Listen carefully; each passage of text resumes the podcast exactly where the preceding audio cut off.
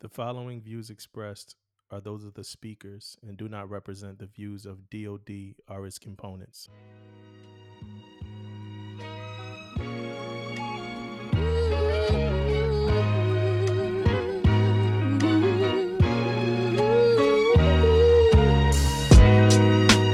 Pay attention because you are now listening to Permission to Speak Freely.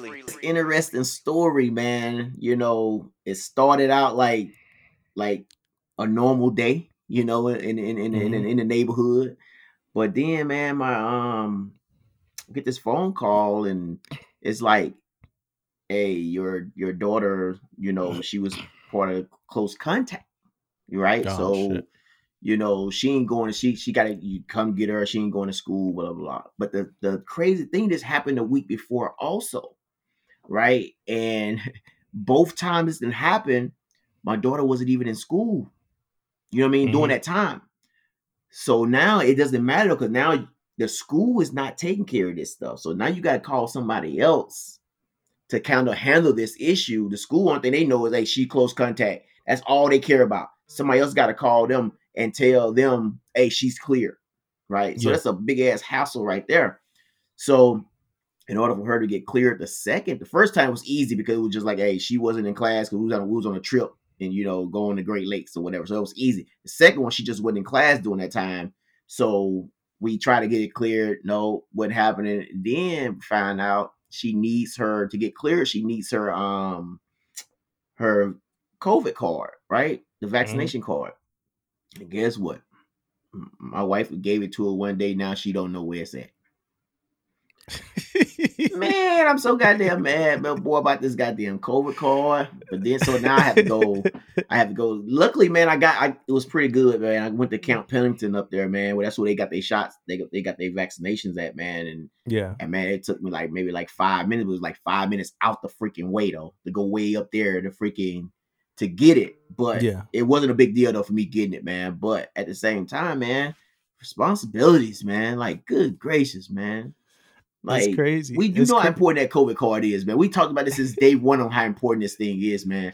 yeah. But what gets me though, man, um, and just the fact that it's so nonchalant. I don't have it no more. Or I lost it. It's like no big deal. To me, I'm like, what the fuck? You know what I'm saying? What you mean? Like it's real smooth. Like, oh, I don't know where it's at. Like it's like, man, what that damn card at, man? you know? So it was kind of crazy, man. But she, but that's her though. My daughter, she always got this little nonchalant, like it ain't ain't nothing a big deal to her type deal. It's just like, oh, Yeah. yeah, got it, whatever.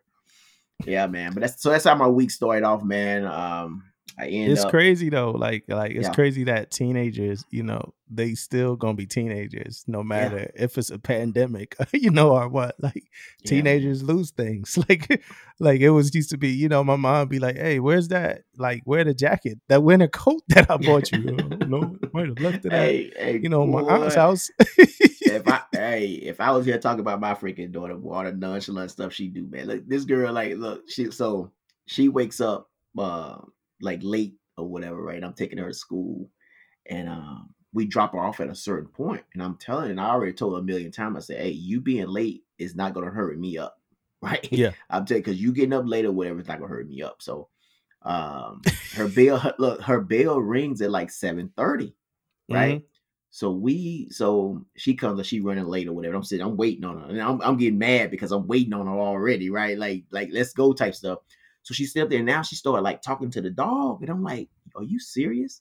Right now, you're talking to this dog when you have like five, and it takes us like maybe like eight, nine minutes to get to her school, right? And I drop her off, but I don't drop her off at the school. It's like a roundabout. You drop her off, and she walks to her school, right? Yeah. So I already told her, hey, I'm not hurrying up or whatever. So I know she's going to be late. Right. So I drop her off in a roundabout because I, I could have easily went all the way around and got in some kind of line and, and dropped her off like right at her front door her school, but I'm not doing that. Right. That's not me. Mhm. So I dropped her off at the roundabout. She gets out the car and I'm watching her. Right. Like, and I'm telling her, you know, hey, you gotta hurry up. You already be a few minutes late. Dude, she didn't cross her little arms and she didn't walked up these stairs. So I'm driving off as I'm watching her though. You know what I'm saying? Yeah, She yeah. didn't walked up the stairs. So this girl ain't got like no fast twitch motion at all, dude. Like walking slow Yeah. as don't know what. But again, it goes back to her. Dude, she don't move fast for nothing, man. I get man, she Yeah. don't move fast for nothing. Ain't, ain't nothing. She's not in a hurry. She's not anything, man. But yeah, man, that, she's a she's a trip, man. But she's funny as shit, though. that remind me of like um Angeline. Like her, her her routine to get ready, it don't ever change, man. It don't matter, you know, it don't matter if we was four hours ahead of time or we was two hours behind on time. Like whatever she was gonna do, if she was gonna roll her hair, if she was gonna do this, if she was gonna do this, that, that, she do the same thing no matter what, man. Her routine does not change, man. Nothing for, for me this week, man. I, it ain't been much, man. I'm tele, I've been teleworking. Um, I'm still helping out with uh, Angeline. Um, catching up, uh, just looking at things with a podcast stuff that we got going on. Uh, if we if you didn't know, uh, last week we was on an episode of Don't Give Up the Ship, which was a good episode. I had a good time. Um, Yeah, what'd you too. think? What'd you think Yeah, about great that, episode, Damo? man. Great Yeah. episode. Great guy. Real good speaker too, man. The way his voice is like, yeah, he was good, man. I like I, I like being on that podcast. Pretty good, man. Yeah, man. I listened back to our episode from last week, and the funny thing is, because I just heard your phone uh, vibrate. So the funny thing Mhm. is, though, when I listened back to our episode from last week, somebody's phone was vibrating off the hook. That wasn't yours. nah, I don't think so.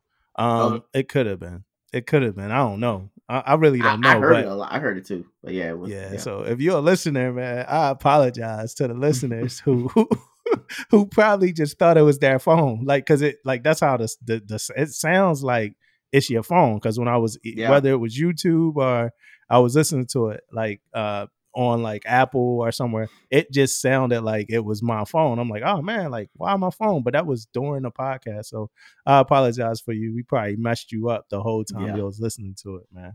But no, it's it's been a good week, man. Been a good week. Uh 2022 starting off good uh for the podcast. Uh hopefully the listeners, uh y'all having good years so far.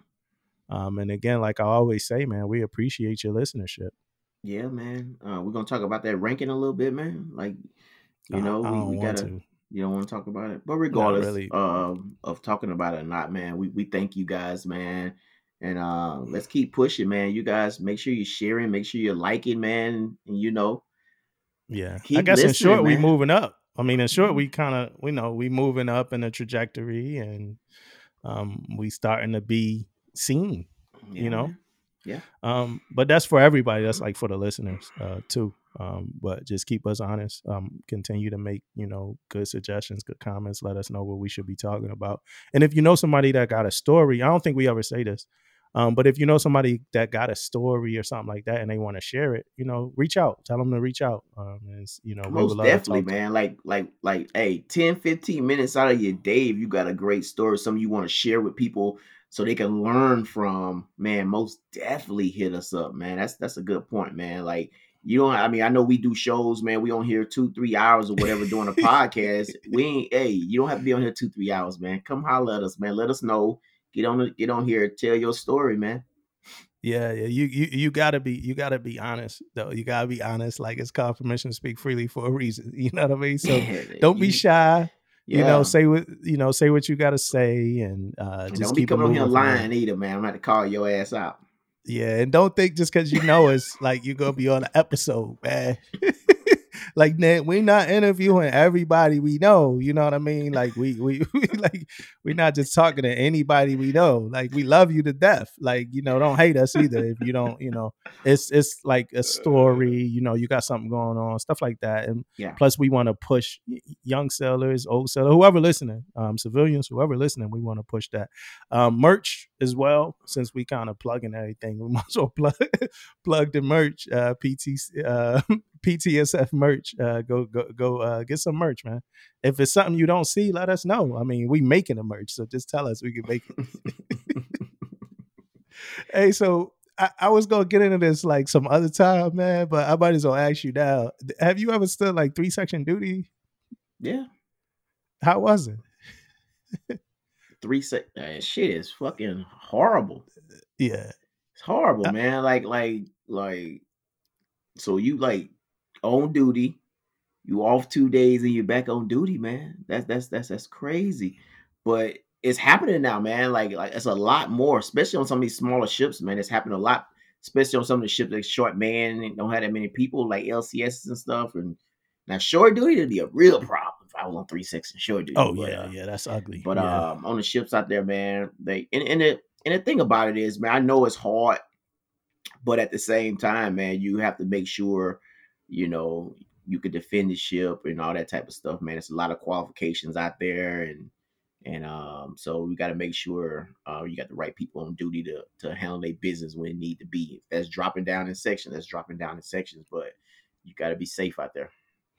See, you know, my issue is this though. Like, and it, well, before I get into that, it's a movie coming out where this dude, um, like he he he figured out a way to get his uh, his uh, memories right. He figured out a way to get like his work memory separated from like his at home memories, right? So every time he get on the elevator for work, his mind changes to where the like work is work. So he don't remember anything from at home at work.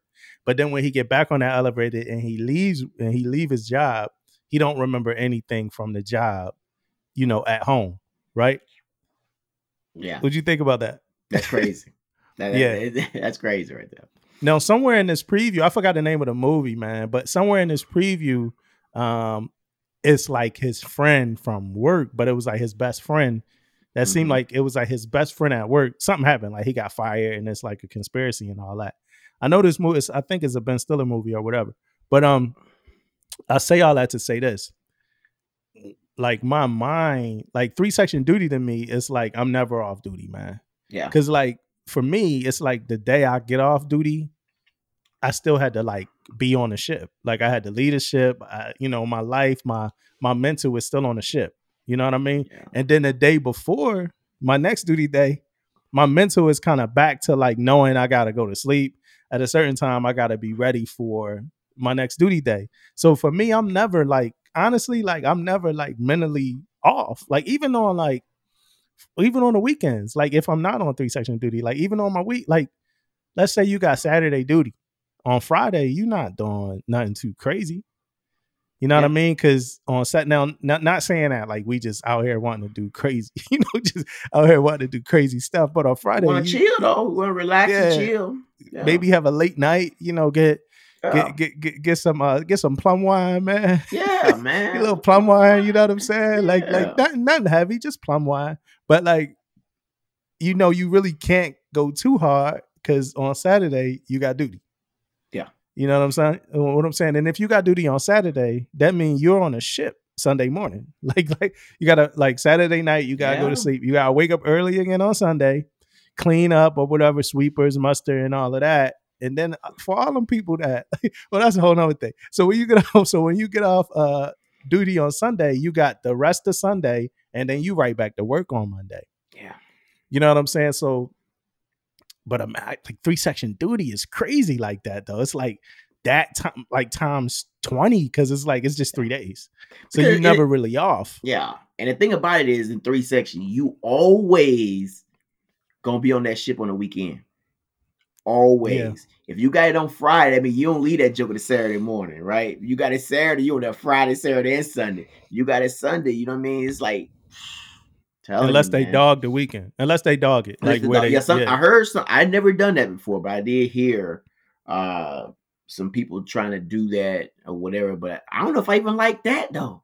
No, it ain't. It ain't. I, I was on LCS. We did it both ways. The dog weekend, the thing that's not bad. I mean, but like you still only get two duty free weekends, and then you right back on duty. Yeah, So you could have two duty weekends in one month, depending on you know how how everything rolled around it that first and that yeah. last weekend. Yeah, man. It ain't every day though, I don't know if I can handle that, dude. Like having duty. You know, duty. Let's have it do. That's, is that Friday, Saturday, and Sunday? Nah, it's normally two days. So it's Saturday, normally Sunday. it's normally Friday. Yeah, it's normally Saturday and Sunday. Yeah, it's normally Saturday, Saturday, and Sunday. Sunday. Yeah, it's normally Saturday and Sunday. But I mean, Monday got to be an off day after that. Like you got to give me off Yeah, on yeah, Monday. yeah, yeah. You know what I'm saying? Like that. Like that's just how Mm. it should work. But it's funny because while we was talking about this, what I was thinking about was like when you get off duty on a Sunday, and I was saying like, you know, we was talking about things we don't things we need to go into 2022 doing less of and more of, right? We need to Mhm. go into 2022 getting that ship ready to get off duty, man. You know what I'm saying? On weekend duty days, on like a Sunday, Saturday, wake up, man. Make your rack, clean your burden, so you can get the hell up off that ship, man. Like always a problem, man. Always like something. And then you know, and look, and look, world. And you know, you guys can hit me up and say whatever you want to say about this, but oncoming duty, you don't have to be an ass all the time, man. You don't Oh, have to yeah, go they be acting all the way- crazy. Look, look, look, man. Because already they mad because they got duty, right? Yeah, so they, they, mad. divas. They divas. So they, they come- like divas. so they come on board the ship. They ready to go in, man. Yo, man, we had like four birds not ready. Like, man, get out of here, yeah, man. yeah, they divas. They like divas. Yeah, we ain't, you know, we they ain't trying to lift a finger till everything oh, done. man, get out of here, man. Take this duty, man. Quit bullshit. Like knowing they about to turn over some bullshit tomorrow. I know. You're Oh, about to turn over some bullshit tomorrow, Yeah, man. Don't man. let it be INSURV season. Don't let Yeah. it be INSURV season. Yeah, you know, they said uh the triad said y'all gotta stay back for like three hours, man, to help us clean. Yo, we out, man. Hey, man. Stay. I mean, what? Huh? I ain't hear that, man. They didn't get put out to That's me, right. man. I'm out of here, man. Need to take care of each other. You hear from CMC at the chief meeting next week, Yeah, man. man. Oh, yeah. Yeah. CMC bring it up, man. We got duty sections getting out of here, man. We need everybody here swabbing the deck, painting, changing the non skid. We Oh, got my in serving for us. We need to get this non skid changed Yeah, today. be, it all be done by time freaking it's tap is served. Shit. Oh, Yeah, man. man. Them, them old section leaders, man, and CDOs, man, they be on us, man, on the weekends, man, trying to hold us back. We trying Yeah. to get muster reports. Come on, man. We have a must report issue like Oh, every yeah. time. yeah. Yeah. Somebody, you know, yeah. yeah, somebody late with it. They was sleep. They was on watch or whatever. Yeah. But I mean, it is cool when you get a good uh CDO. Like as a section leader. Now, you know, I infamously stood section leader one day or whatever like that. And it was, I want to say it was Christmas Eve, something Ooh, like that. And we was doing Eve. up and overs and all that. And I'm an EM and I ain't know what the hell to do. You know what I'm saying? Because that was some QM stuff too. Yeah, yeah. But um, so I had to call the QM. Shout out to E. Um, but uh, we were doing up and overs. But I so I stood section. So I don't know that much, but I do know. Um, I talked to enough section leaders to know that your life, you know, could be completely different depending on which kind of CDO you got. I mean, and that's good or bad. Yeah. So depending on what CDO you got, we we know what we got to do on duty, right? We got to like show up to muster, right? We got to show up to whenever other time we muster, whether it be to clean, to drill, um, or for training or whatever like that. Um, And stand our watch, be on time, you know, do all that, and, and then show up to muster to get off the ship the next day, sweepers, whatever. But um, you know, you might get that CDO that that go hard, man. You ever had a CDO like a crazy CDO? Yeah. Walking through the P way, walking through the P way, see some shit. Hey, section leader. hey, hit me up, say, hey, can you come see me right here? Boom. And I go over there, whatever, and he's like one little one little wrapper or something in the corner. Now we gotta clean the whole all the get, ways. yeah, get the section together. yeah, get the section together and make sure it's done, you know. And it's maybe like 19, 1900. And that's like at 7 p.m. for everybody. But man, yeah, hit us up and have us out there cleaning. Everybody trying to hit their racks early. Some people got late watches and stuff. And sh- I got everybody up cleaning, man. Yeah, It is what it is, man. People, we, I mean, we we know ahead of time we had to get it done. So it is what it is. yeah, yeah. Shout out to all the duty sections, everybody that's out there standing watch. Whoever listened to us on duty, you know, as I, I'm sure it's probably somebody that just throw us on um on duty. So we appreciate that. It's Ozark uh week this week, officially Ozark week this week. Ozark came out, so I'm probably gonna me and Angeline probably gonna binge watch that thing and be done with it. I don't think you caught up on it, so you No, gotta caught get caught up. But yeah, it's officially Ozark week. Um, and we got a guest. We got a guest today. Yeah, most definitely. Right. I can't wait. It's gonna be great, man. It's gonna be really, really good, man. Um, man, I can't wait. You guys don't understand. Uh, it's gonna be a, it's gonna be a good episode, man. So you guys look forward to this. This is going to be. I mean, they ain't Like, really got to look forward because they Well, gonna hear them. It's about to hear. Yeah, yeah, yeah. Of course, of course. they gonna It's hear be in a couple man. minutes. But yeah, so we got a guest, uh, a guest today. Um, Command Climate Specialist, uh, HMCM, Robert Flowers. Um, and he could tell you, you know, he could tell you the rest of his story. But uh, he gonna be here talking about some. Um, we're gonna be talking about a lot of stuff, right? Yeah, a lot of stuff, man. A lot of you know his job and what he does for the Navy, and he he got a, a very important job. So uh, you guys will hear that in a few minutes. Um, and CMEOs and and what and what I'm kind of a little biased to the to the CMEO thing a little bit when it comes to to serving. So you guys will hear a little bit of that um, in a few minutes. Cause I got some questions for him. I'm sure I know Damo got questions for him. So yeah, man, gonna have some fun. Yeah, this gonna be like our after school special. If if you never heard an after school special from PTSF, this gonna be it, man. It's gonna be straight up some education, some training, some education. Oh yeah, most definitely. So I mean, we're not gonna take too much more of your time, man. Let's get into this interview. Hey Rob, so you know we kind of did a, a a soft introduction of you before we got on with you, but um, I want you to introduce yourself so that people know who you are and know exactly what a CCS is. Okay, all right. Uh, Master Chief Rob Flowers, HMCM type, uh, Force Command Specialist, uh, Force Command Climate Specialist for COMNAVSURFPAC. So uh, I take care of all the EO, sexual harassment prevention and response, uh, discrimination, harassment, bullying, stalking uh, for the Surface Force. Uh, you know, uh, all the ships uh, in Surf in SURFPAC, all the uh, ISIC subordinate commands. Uh, you know, I do every aspect of DEOCS compliance, uh, every equal opportunity sexual harassment, harassment, bullying case. Uh, that investigation hits my desk. I'm reading it, you know, making sure that uh, it meets the intent of the instruction and providing those commanders uh, a sufficiency review, uh, advising triads, training command resilience teams. Uh, it's just a it's a big scope, you know, when we talk about uh, the role of a command climate specialist. Uh, command climate specialist, you know, uh, they, they maintain the culture and the climate of an organization.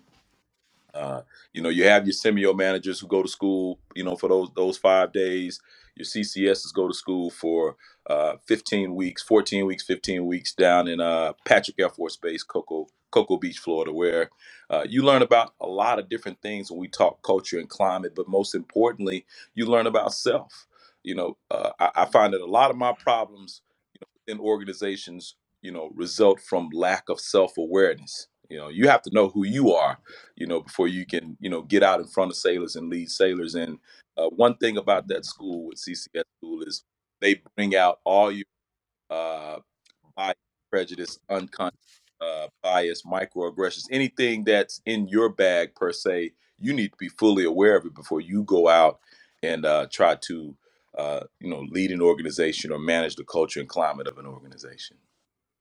Yeah. So do they like do they like test you kind of like so when I was in uh CMEO school, they test they wanted us to come back with like something we might have observed that might have been like prejudice throughout the week. Like so every day it was like, hey, check out. So for instance, like uh I want to say that Black Panther was had just came out or something like that, the the movie. And it was like some people in I think China or Japan who had watched it, a YouTube video, and some people was saying things like, "Yo, I never looked at black people like they were attractive ever before." But some of the people in this movie was attractive, or it was just a lot of different like stereotypes that uh that I observed eh, just from watching that. And like, so we had to come back to CMEO school the next day and like talk about uh, that or whatever. So I was wondering if they did that at uh, CCS school too. It was called Yeah. observations. Okay.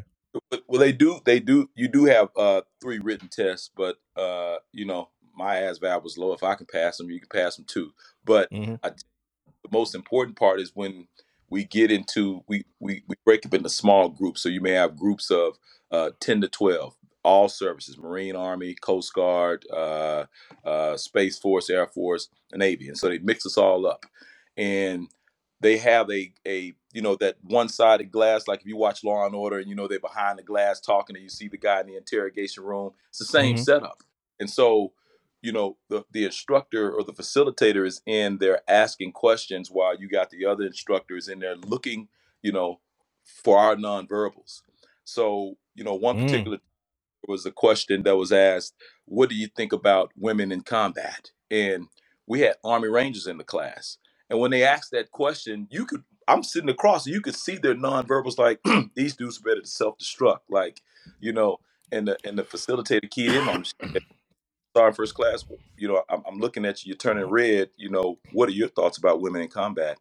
And his bias came out. It was, well, they can't carry a man down the battlefield. You know, can can Mhm. a 30 pound woman fireman carry me? You know, when bullets are going down range, and and so what they did was identify that person's bias. I mean, that person, that's his belief. You can have your belief, but your misogyny or your uh, I don't want to say sexist, but it was misogynistic to a degree, can't impede a soldier walking into your office saying, you know, hey, I'm being discriminated against in my unit, you know, combat engineers or whatever, because that's your mindset. So you have to be able to check your bias and prejudice in order to assist those that you're working with. Okay. And you know, you have leaders in the Navy who say, "Well, I'm not biased. I'm not prejudiced. I don't see color." Uh, but they're telling a damn lie. I mean, that's just that's just that's just the bottom line. Human nature. Everybody, Human nature, right? human nature.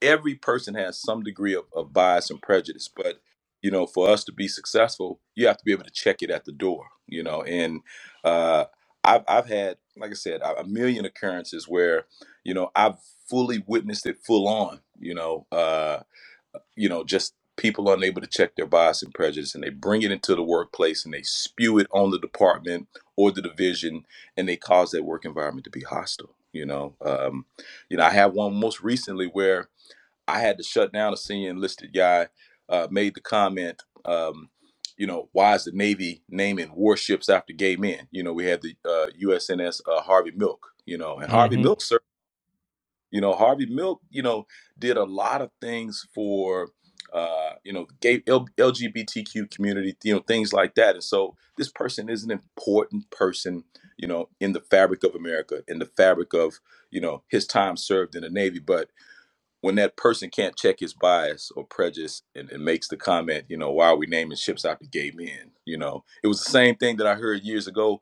you know, with the Gabby Giffords, you know, why are we naming the ship after her? What has she done? You know, but at, at the end of the day, if your mindset is professional and you're you're focused on the mission, taking care of your people, then you don't have time to let your stuff ooze into the work center where you're impacting the workspace. So I apologize for running at the mouth, but it's No, just no, that's good it stuff. it, it, it, it is what it is, and and I see it all the time, you know. But the Navy harvests talent from every single walk of life, every single walk of life, the best talent from every single walk of life. So, in your work center, you're going to have black, gay, Muslim, uh, you know, straight, e- e- everything. You're going to have everything, and, and you know, we can't, uh, you know, let how we were socialized coming up, you know, impact what goes on in the work center, and it's happening. You know, like I said, we got the sexual predators in this Navy. We have the racists we have the misogynists, you know, we have the religious fanatics, you know, who believe that, you know, if you're not a Christian, then you know you're going to hell, you know, and and they Mhm. they they're on, they're on the mess decks, you know, you know, in those in telling these sailors that you know you're going to hell because you're fornicating. You know, that's not a good look with you know you're on the mess decks with the guys playing uh, dominoes. You know, just just we just have to make sure that we in the mess uh, or in the ward room or the FCPOA, we're checking those folks who are out of line. Uh, and and it's not go along to get along. You know, peer correction is probably some of the hardest things that you know leaders have to do, but it needs to be done. Otherwise, you know, I wouldn't have a million cases on my desk, you know, for sexual harassment, discrimination, harassment, uh, for things that probably could have been uh, corrected if somebody would have checked that chief or that officer or, or that first class petty officer. So and, and all the way down, it's all no no ranking is exempt when we talk these. I have a I have a big problem with that right there, man. If if if I'm hearing a command senior enlisted come out and say that like in front Yeah, of people, I, I'm losing a little bit for you, right? I'm losing a little bit. But the same thing in the school though, in your CCS school. If I'm hearing this ranger say that now as a leader there, I'm thinking, man, do I want to put this guy in the fleet? Do I want to put this guy out there? You know what I mean? Because that can come back easily, man. Like something trigger that, you know what I mean? Be like, he may use that out there. You have to be able to control yourself, you know what I mean, when it comes to it. it. Like you said, it's human nature, right? But I'm not finna come out there and be saying all this crazy stuff though, because I know people are gonna hear it. I know people are gonna take whatever I say and take it, you know, to another level. So I'm not gonna be out there saying that that stuff out like that. So that's crazy, man. Like, like, like for some, and you're right though. Facial expressions and all that type of stuff. You know, you can Yeah. figure them out quick, quickly. I'm, I'm, I'm, they, but at the end of the day, it, what what I will say is that now he's been made aware that that's yeah, a, that's a, true. a That's true. So my a microaggression. Where we may have a, a, a person walk into the work center every morning, you know, and make a sexist joke, you know, or hey, I just slept with eight women, or you know, um, hey, the, the DoD monthly observance is coming up this month. It's Black History Month. Are we going to have fried chicken and Kool Aid? You Mm. know, these people that are rolling that are unaware, that are aware, that lack of self awareness, lack of self awareness, and so you know, one tool that we use that would probably be good with with any mess training is is uh, the Johari window, J O H A R I window. I Mhm. don't know if you've heard of it or not, but this teaches you can do this training in the mess, and, and it teaches that self awareness. You know what you know about me, what I know about myself, and then my blind spots Mhm. because we got blind spots in leadership that you don't even that folks don't even you know would, would, would not even remotely think about it so you kind of have to have that self-awareness training in order to be uh, you know cognizant of, of the sailors that you lead you know and, and I, I, I I know we've talked in the past where I was telling y'all about that that USS One Ship uh, you know where you had the senior enlisted leader you know stand in front of those sailors and tell them I'm not sending you to DRB I'm going to put my knee on your neck for eight minutes and 46 seconds okay Mm. the sailors filed that complaint and, and that investigation, because we're going to peel it back just a little bit. The sailors filed that complaint, but the investigation showed that this dude had a period, not a period, but his entire time on board that ship, he was toxic. And so when I say that toxicity from your senior enlisted leaders will trickle down, it completely trickled down because, you know, it got to a point where, you know, the sailors were picking up on his behaviors. Like his comments were, oh, she failed during your spot check. Yeah, she's a bitch. That's why she did that. Or, oh, you know, supply doesn't have this. Yeah, the, the bitches in there, they do this and that. And so Mm. The crazy part about it is his LPO was a female. And she went to him, she said, you know, senior, hey, can you stop using the word bitch to denigrate you know, the women in the department? And the, the the junior sailors began picking it up. So yeah, the junior sailor rolled back in the shop. Yeah, senior, I failed my spot check because she's a bitch, you know.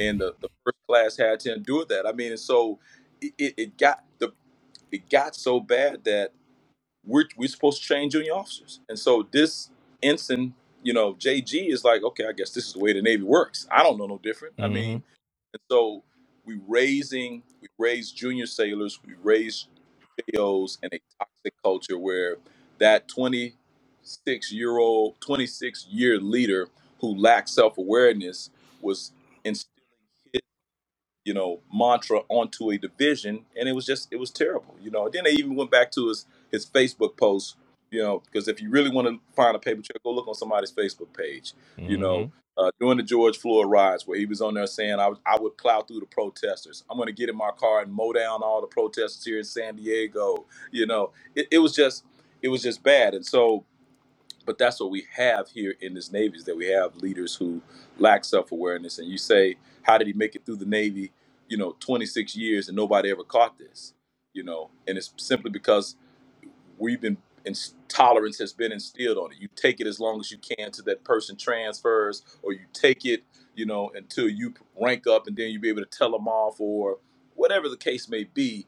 Uh, but we promote subject matter experts in the Navy. Sometimes we don't promote the best leaders, you know, and, and that's just you know you could you could turn that wrench good, you could you could you know uh, launch the aircraft, but a lot of them can lead ants to a chocolate cake, you know, and that's the sad part about it, you know. Uh, and like I said, when you don't understand human capital and leading people and taking care of people, then uh, you have these hostile work environments. You have these, you know, uh, rampant suicidal ideations that are going on right now in the fleet. You know, uh, Damon can look at the SEO report every morning, you know, for the entire surface force, we see suicidal ideations, suicidal ideations, suicidal ideations. Uh, and and that's the main thing when we talk culture of excellence, you know, addressing destructive behaviors, putting primary prevention into place, you know, building resilient sailors. But then on the other spectrum, it's, you know, weed out, you know, the, the, the toxic leaders who believe that toxic leadership is the right way to go. And you know, I'm gonna Yeah, throw a quick so- plug. Let me throw a quick plug in for that right there. Like, I mean, I'm gonna I'm gonna say talk about the mess when I say this. They have to be checked at the door, right? If we don't check them at the door, this is what happens, and this is how I keep going and going and going. And it's a way to do it. I'm not saying you go in the mess and you go in on him in front of everybody, him or her in front of everybody. That's not how it works. You can pull them to the side. You can have it go in your your your own little space whatever the case may be, however you need to do it, but they have to be checked. if it don't, it's gonna run rapid on the ship. And guess who looks bad at the end of the day? The mess. The entire- entire mess, or Yes, entire wardrobe, entire whoever. Right. So that's one thing I want to plug in real quick. And all the leaders out there in the mess and to the wardroom, to everywhere, you have to check that you can't turn a blind eye to stuff like that because it get worse every day. Yeah. Yep, yep. And it, it, it if, if you don't address it, like I said, it will fester. And when I say it, it takes years, and and people may not believe it. You may think that when you get a new CEO on board, you know things change magically, or you new get a new CMC. But if the culture of an organization uh, is toxic, it takes years to turn that organization around because the the people have been it's festered in that organization. And and and I tell you, you know, with that with that with that that senior chief, you know, I had a CCS on board that ship, and the CCS was like, he never gave me any indication that you know he would do or say things like that. You know, well, most sexual predators ain't going to show you that they sexual predators. Most racists, you know, Mhm. if position is compromised for them, they're not going to. You know, uh, if if if most folks will operate under um, covert circumstances instead of being overt with their racism if they're if they're Mhm. racist or sexist you know they're going to be covert about it uh, until that situation arises where they can be overt on a facebook page or or you know under the under the guise of joking how do you joke on a u.s naval warship where you feel it's funny to hang a noose you know i I mean a noose on a warship in 2021 you know where does where does that happen? I mean, you you're not going to go to Microsoft and not going to find a noose hanging somewhere in a in a workspace in Microsoft. Then how do you have it on a naval ship? You know, what would make a person think that it's okay to have a noose and hang it from a rack? You know, I, I've had cases where you know uh, sailors say say one sailor A tells sailor B, yeah, we were gonna we're gonna have a hanging party tonight. We're just waiting on you to show up. Mm. You know, if you Mm. grew up in the South. If you grew up in the South, I grew up from Arkansas.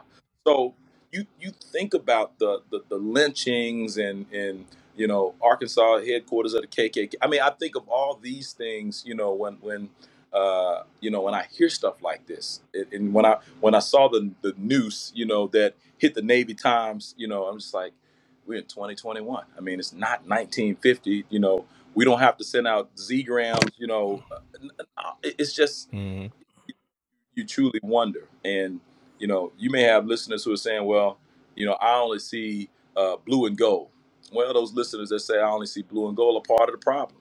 When you don't rec- when you don't recognize that your workspace, you know, may have something different from a different walk of life, from uh, you know, different backgrounds, different experiences that can re-socialize you and make you better, then you're part of the problem. I hate when I hear that. I only see blue and gold. yeah, maybe- yeah, it's not true. Maybe go home. You know, and I had a I had a I had a, a officer stand in front of a diversity event and say that. You know, uh, we had the entire command in the base theater.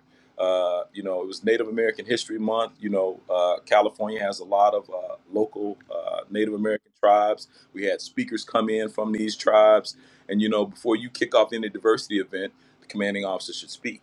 You know, and you know, here we get uh, yeah, I don't see anything but blue and gold. And the the lady from the tribe, she's looking at me like, and I'm like, I'll address it. You know, you can't because you can't address it right there on the spot in front of the level. So you gotta eat it. But you know, as I'm escorting her off the base, she's like, "Why would he say such a thing?" You know, our Native American history is deep and rich, and and I had to go back and say, "Hey, you know, sir, these are the type of remarks that can't be made." You know, we have to take this time to embrace our differences. You know, our differences are what makes us great, and Yeah. and a lot of times that was unintentional. But when you hear the terms intent, impact, that's that was the perfect example. You know, his intent may have not have been to go say, Yeah, I don't care that you're, you know, Native American, gay, uh, you know, Muslim, uh, but the impact received by those in the crowd was like, damn. So why are we even here then? If all you see is blue and gold, you know. But Yeah. you just have to be more cognizant that blue and gold. No, don't say that. You know, that's why I'm talking y'all to death. But that's why I'm a big proponent of the, uh, the DoD monthly observances. The DoD monthly observances are important. You know, and I've had CEOs say, "Can I mash them all into one and we just do one day only?" No, you can't. You know, we're gonna you know, if, if uh, days of remembrance and the Holocaust, you know, now we're not mashing that up with, you know, Hispanic Heritage Month. No, you know, the DOD monthly observances are the perfect opportunity for uh, th- those leaders to get out there and re-socialize those who were brought up in certain communities where, uh, you know, Mama told me one thing, daddy told me one thing, granddad told me one thing, my neighborhood said we feel this way about it. And you get them into a, a setting where there's understanding, education, re-socialization, you know, and that's the importance of those events. Those events ain't to poke nobody in the eye, you know, um, uh, but these are the opportunity. This is a perfect opportunity to re-socialize, educate, uh, because you may have uh, Rob Flowers from Little Rock, Arkansas, who's you know, neighborhood feels that, you know, all gay men are weak and, and uh, whatever we may feel. And so I'm going to come into this Navy with that mindset until you do that monthly observance and educate me, or to you as the chief educate me that, you know, hey, your line of thinking is way out of line. You know, hmm this is about respect. You know, and so that's the importance of those. That's one key uh, proponent when we talk about the importance of those monthly observances. And so, you know, the ships, uh, the commands, you know you should be you should be celebrating these observances you know and if you do it for one do it for all you know you can't go grand you know for black history month and then on the tail end for native american history month you know you just put a pamphlet up or a post up and that's it hmm no you, you show consistency across the board because uh, like i said we're all one navy and, and i apologize getting off track but i mean i just you know these are some important things that we need to know about and we need to be taking uh, full advantage of you know in the navy so uh, Yeah, but yeah. That's I mean that's that, that's good stuff, man. You know, let's uh I, I do want to slide back uh real quick two steps. Um, because I didn't know what a CCS was until I became a CMEO, right? So that means I was on a small boy, you know, my entire pretty much forever. I, I never was on a big deck where it was like a CCS. So I didn't know what a CCS was until I became a CMEO. So now I'm thinking about that E5, you know, that's that's hearing you talk and hearing uh how important all this stuff is. And heard you say what a CCS was, but for like that, you know, four year E5 or something like that, what does that mean to me if I'm on a ship? What like what does that CCS role mean to me if I'm on a ship? that that for that E forty five that that role is uh, simply to make sure that uh, we're managing the climate, managing the culture. You know that that E forty five that that time when I was on Makin Island, sometimes that that E4 E5 didn't feel comfortable talking to the CMEO manager. You know, and so hmm they would come and they would sit down and talk to me, and I would go handle the situation. Uh, and it's more difficult because on our, our on our destroyers we don't have a CCS. You know, uh, that destroyer sailor may never come in contact with a CCS because you got the destroyer, the Desron, and you won't see the, the CCS until you get to the Tycom, or unless that you know unless that destroyer is attached to a strike group where you have a, a strike group CCS, you will probably never encounter uh, a, a CCS. But for that E45, uh, the instruction tells us that the CCS is supposed to do a program inspection on board every ship every hmm year. And CCS should also be on board uh, doing listening sessions after the George Floyd, actually before George Floyd, the George Floyd incident occurred. You know, Admiral Kitchener, uh, Force Carson, myself, uh, the Force uh, DEI officer, SAPRO, we would go on board ships and we would conduct listening sessions with, you know, E1 to E3. Uh, E45, E6, Wardroom, uh, Chiefs Mess, and so we would get a lot of good information out of it, you know. But it, it's difficult and and I I think one thing is when we talk about it is resources because we don't have enough CCSs. Uh, hmm it, so the E4 and below may not ever see a CCS, but you know E6 and above are cognizant of what a CCS is in in, in the program because it's special programs. But uh, for that E4 and below, uh, you know it, it may be just it may be difficult. It, it is difficult because, like I said, you could be on an LCS or destroyer. You never know who your CCS is. You know, you may see the poster on the wall on the command, which lists your CCS and your CMEO, but you know, unless you pick up that phone and contact me or contact one of my guys on on the uh, big decks or the base or the installation, uh, you know, you're relying on that CMEO, and I'm gonna be pressing down on that CMEO to make sure everything is good too. So, I hope I Yeah. answered that question. Yeah, yeah. So if you're E, you know, E one through E four, E five, or whatever, or if you just don't know, you know, who what a CCS is, now you know. Now you know. Um, the CMEO also has somebody that they, you know, outside of, of course, the triad and stuff like that. The CMEO also has somebody that, they answer to, um, that they have to submit, you know, um, reports and stuff to, and also that they can get information uh, from. So the CMEO is not like the standalone um, diversity equity, inclusion, equal opportunity officer, uh, like they have somebody that they could go to as well. So don't think that when you're talking to your CMEO, everything is coming from the brain of the CMEO or, or, or something like that. First off, some of that stuff is coming from the instruction, right? Where everything should be coming from the instruction. But if your CMEO got questions, they got the CCS that they, you know, they could go ahead and talk to. Damo, that's a good point. And and you know, I've had you know I've had sailors who, like we used to say, the, the the junior sailor network. You know, one will tell two, four, 12, 36, 48, 72, and you know I'll get phone calls from the ships where you know uh, sailors ask for advisement. They call me directly and ask for advisement, and I say, Mhm. well, what do you say? And you know, in some instances, uh, you know, the CMEO is is not sweeping it under the rug, but talking a sailor out of the door.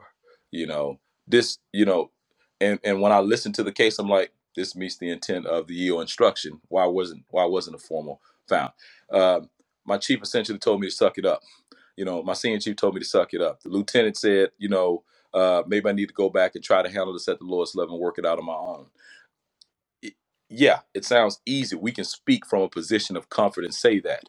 Uh, but you know, I had senior leader on board ship. You know, uh, right after the, the the George Floyd incident, telling you know junior sailor who's at cleaning stations, you know, it's really y'all tearing up your own community. Why are y'all getting upset about it? You know, uh, you know George Floyd was on drugs. You know, so why are your people tearing up the neighborhoods and things like that? So E three is not going to challenge E eight, E 9 E Mhm. seven. You know, and it it it it, it the sailor, you know, had to muster up enough courage to to uh, reach out outside the lifelines of the ship, you know, and all I did was just press down. You know, I went through the ISIC and said, hey, uh, there's an allegation of this, this, this, this, this going on.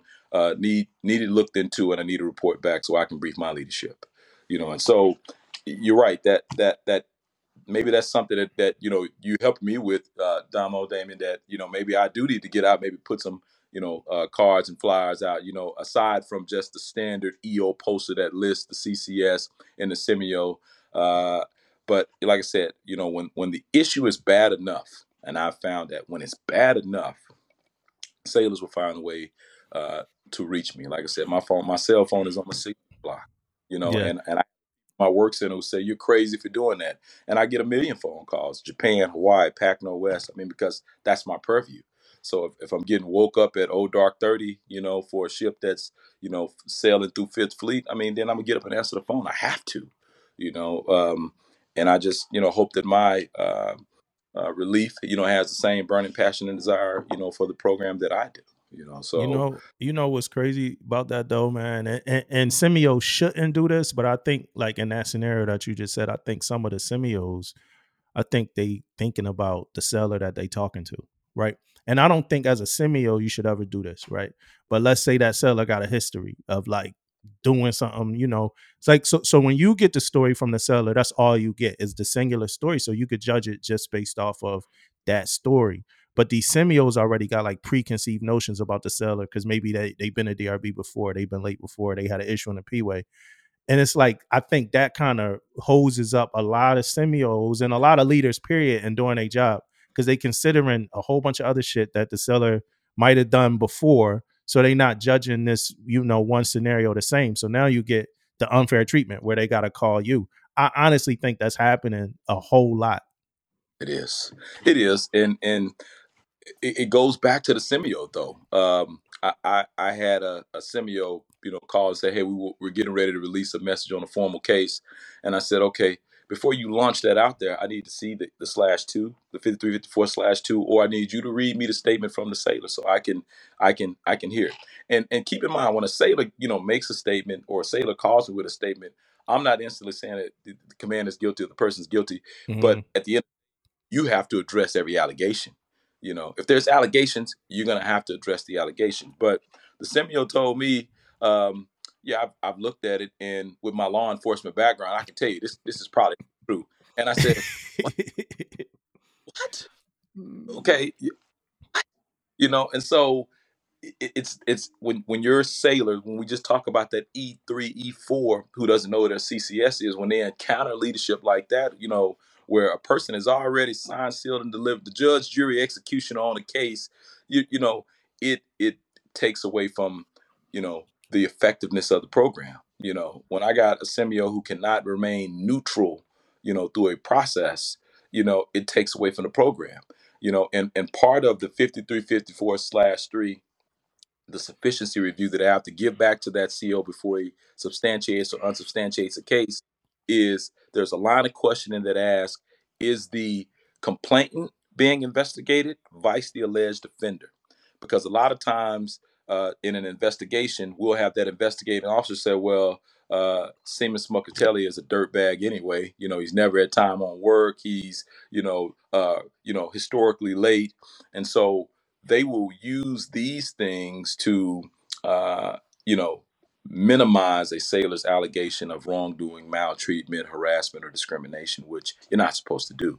Your investigating officer is supposed to address the allegations, you know, not, you know, look at a person's work history. You know, this is not uh, character defamation. I mean, this is not law and order. You ain't Johnnie Cochran. I mean, we need you to investigate the allegations and not, you know, try to make a person's uh, case or allegations, you know, just seems like just more snot bubbling. It may be, but at the end of the day, you have a duty to address the allegations. Yeah, man, this right here made exactly yeah, right. this this made my case right here, man. This whole story right here made my case when it comes to being on board a ship. First, I want to say though, um, if you have a, a sailor going through something you're not sure about something, you don't push that nowhere, man. You got you go to the Yeah, CMC, then the CMC probably gonna tell your ass, have you talked to the CCS?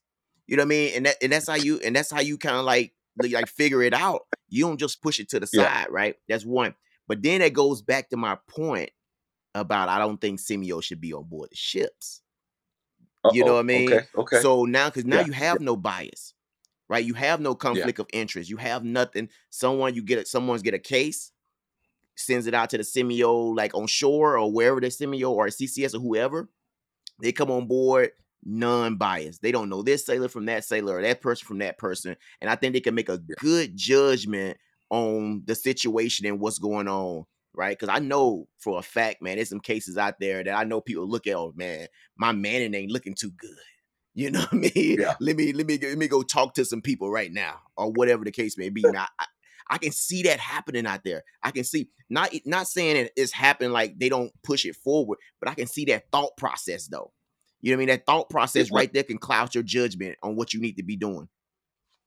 Damien, it is happening. It is happening out there, and and I, I know we tired of me going back to that that case with the toxic work environment, the senior chief. But when we talk about the the EO instruction, you know, prior to the revision was written so poorly that it said COs have a wide array of administrative actions they can take. So in that particular case with the knee on the neck, uh, the CO awarded a letter of instruction. I mean, I've been in the Navy 25 years. I know if you give me a letter of instruction, I'm gonna ball it up and I'm gonna shoot it in the trash like a jump shot. It don't go on your rec- uh, it don't go on your service record. Uh, it, it probably don't even go on your eval. And so the failure behind it is they're looking at Manning. You know, I got a guy Mhm. who's a good operator, Mhm. but he's a misogynist, racist, religious fanatic, you know, who's tearing down his people on a daily basis. But he's a good operator, Yeah. you know. And so when you don't bring the pain, you know, what happens is said senior chief leaves the ship, PCSs, and now is at another command standing in front of sailors still. So that's what happened. And so you got a LOI. LOI. You know, an investigation showed how toxic a hostile work environment, how you are failing to lead effectively with junior sailors, how you are failing to mold, mentor, guide junior officers.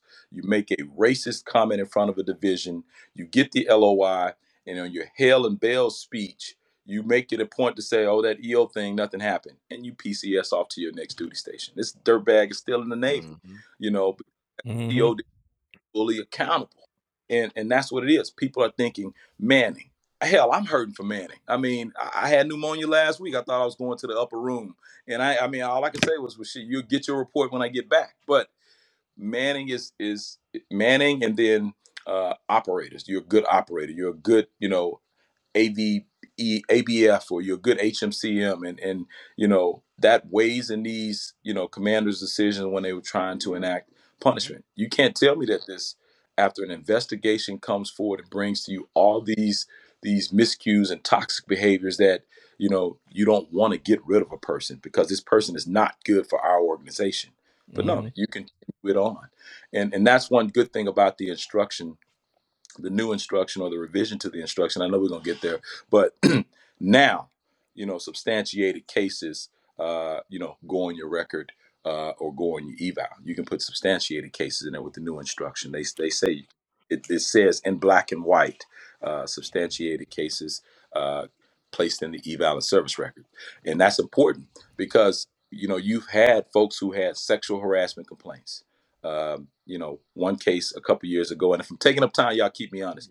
But the vice CNO came probably about three, three and a half, almost four years ago. The vice CNO was here, and you know, the vice CNO throws a grenade out there. Hey, is you know, if there's anything that you wanted to ask that you didn't ask, uh, come see me afterwards.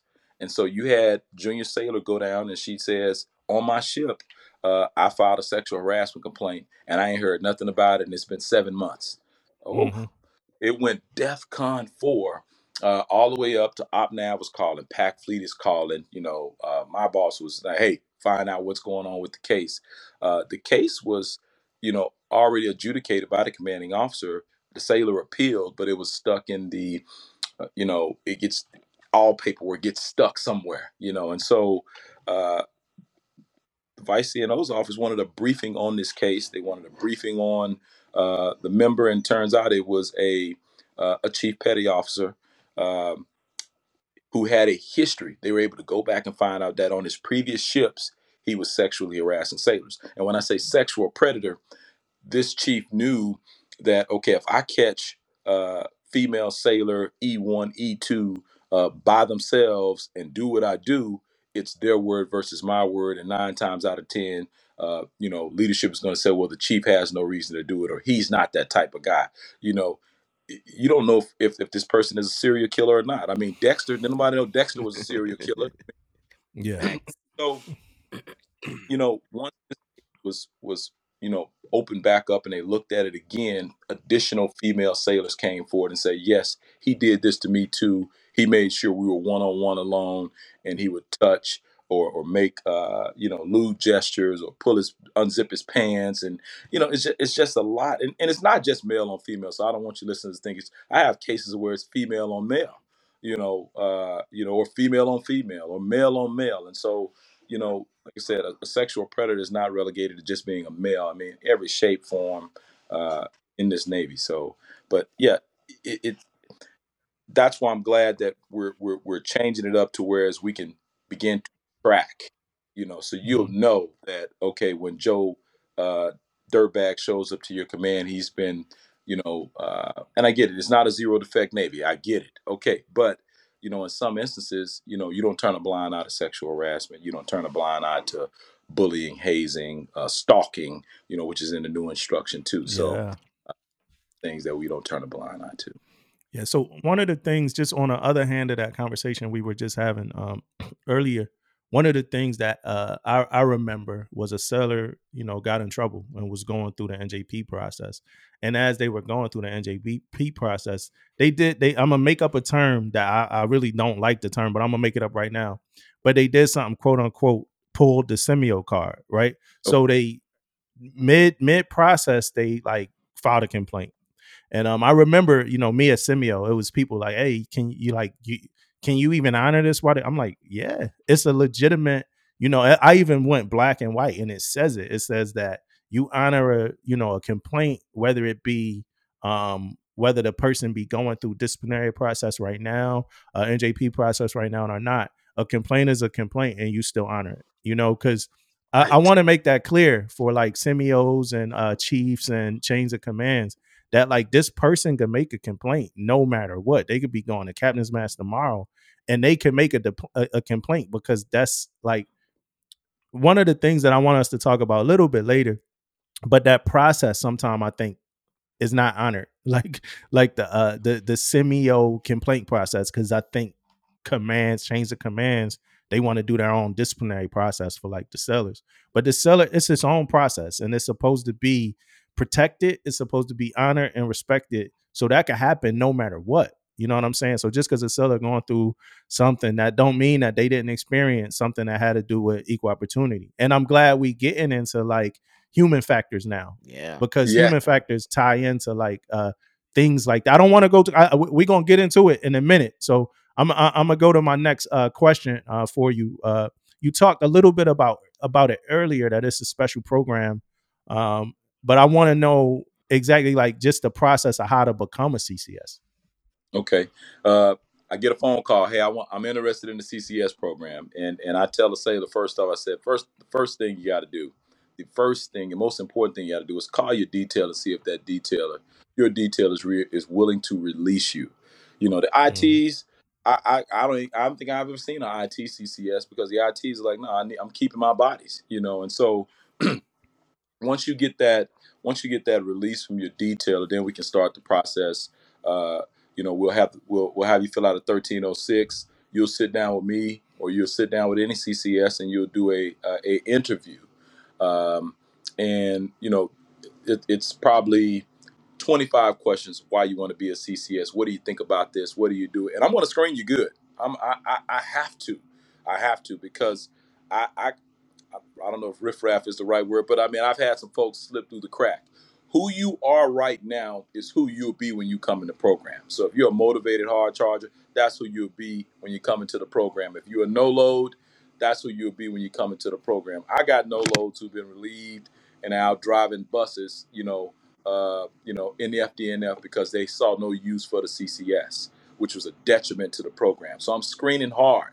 I'm screening hard. So uh, like I said, release from your detailer, 1306, uh, interview with me, and then, you know, you'll sit down with your detailer, the special programs detailer. At current time, it's YNC uh, Marisha Robinson down there in Millington, 901 874 3862. Pick up the phone, give a call. Mhm. I'm interested. And, and, you know, she'll, she'll, you know, she'll tell you. She'll tell you what she needs from you. Uh, what I just told you is what you need is it, but you know you can talk to her about billets and things like that and she'll tell you you know where she needs a CCS the most you know um, some people come into the program for the wrong reasons uh, to stay in a location they don't Mhm. want to do their job in, in rate.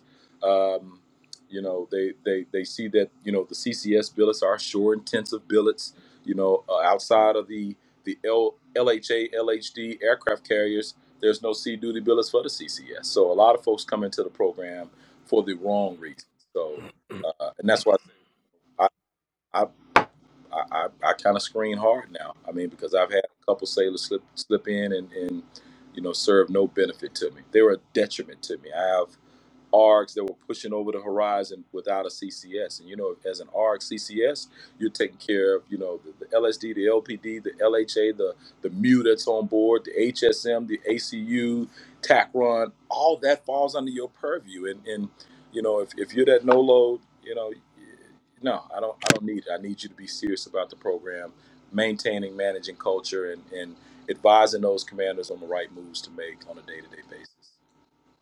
Okay. So um Damon, you got a question? No, no, no. Go ahead, man.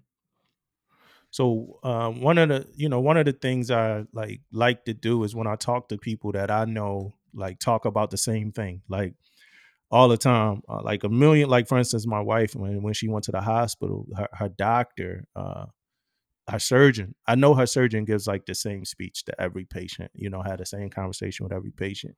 But I like to evaluate those conversations like yo is it the same amount of passion as like it was the first time? Like, does this feel like the first conversation? Does this surgeon feel like she's like like does my wife feel like this person really like because her surgeon like she says like i love you and everything. So it's like yo does my wife really feel like she loves her? And she did. Like this doctor man she was like the chief of staff over there and she was like I never experienced like a hospital experience like this, like with this doctor, right? Like she was super impressive. Like I, I wish that I was hurt, you know what I'm saying, so she could like do some surgery on me somewhere, right? But um, but um, I say that to say, I say that to say that my first time meeting you, it was in CMEO school. I was in CMEO school. You came in and you gave what I would call like the spiel, like the spiel that you would give to the the, the class. But the way you gave it, it was like passion in there. Um, it it really felt sincere, and it made me leave there like thinking like, yo, if I need something, I could definitely call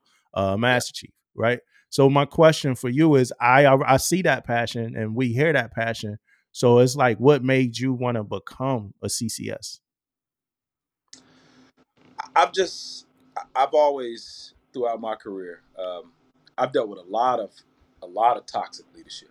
A lot of, to- I just, I've dealt with it all the way up, even as a senior chief. Uh, like I said, I've, I've dealt with what I perceived as toxic leadership, and and uh, you know, I, I grew up you know, I'm not your traditional sailor. You know, you know, my my background is Fleet Marine Force, so I grew up on that that FMF side of the house where I mm-hmm. saw a lot of leadership. The Marine Corps is good with discipline, love the discipline, love the covenant alignment, but it can be toxic, you know, and and then you know you come over to the Navy side of the house and you see things like, okay, uh, this is this is this is a toxic experience for me, and so I don't want to say I want I, I just wanted to be a crime fighter, but at the end of the day, I know what it feels like to be on the receiving end of toxic, hostile leadership or leadership that that um, impacts your career, keeps you up at night. I've had those instances throughout my 25 year career. I have, and you know, mm-hmm. when I was up on the CCS program,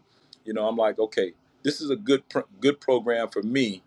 Uh, and then the added benefit of it is, okay, uh, I get to go on a different platform. I get to go on a ship been in, I had before I touched that ship, I had been in the Navy almost 21 years, you know, and so the, the added benefit behind it was, you know, you get a you get to get a different platform, you get to go out and, and, and be an advocate for sailors without a voice, and, and that's just the thing for me. I mean, I, I'm I'm not a I ain't a freedom fighter, nothing like I don't I don't want to say it like that. But at the end of the day, you know, I just have a, a place in my heart for people who don't have a voice, who are being abused, mistreated, uh, you know, and, and feel like there's no way out, you know. And if every leader uh, thought that way or felt that way, we probably wouldn't need a culture of excellence. We probably wouldn't need, uh, you know, we probably wouldn't have to, you know, wonder why every sailor desires to go see a mental health provider.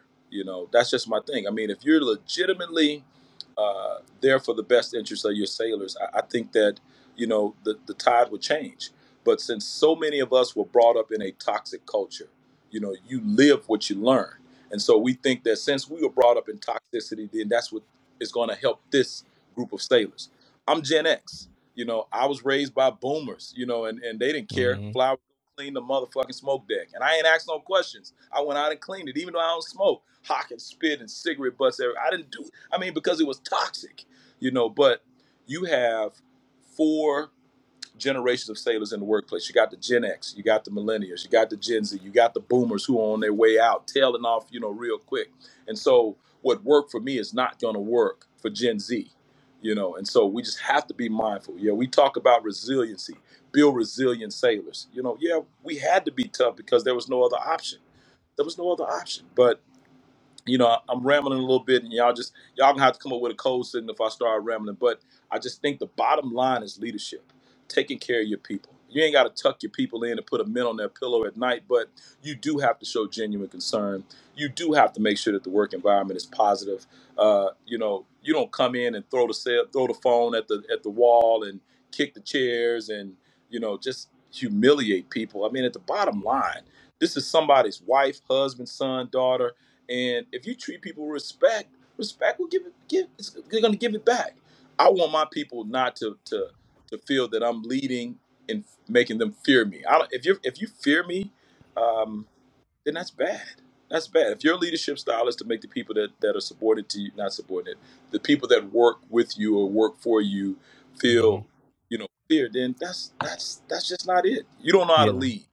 Yeah, You and it's it's crazy. It's crazy you say that because I got this. I got like this rule, man. I don't know if I ever said it on this podcast, but I got like a personal rule where I'm not. I don't call like sellers like in my divisions and stuff like that at home with problems. You know, I don't call them at home like, yo, I'm senior chief and I'm calling you at home. You sitting with your wife, or or, or the, uh, a woman might be sitting with her husband, and I'm like, hey, how come you ain't get this? No, you know, I might you know text them or something like that. Hey, when you get a moment, uh, you know, give me a call. Something we need to talk about. But for the most part, it could wait. Like I, I I've never really had to do that.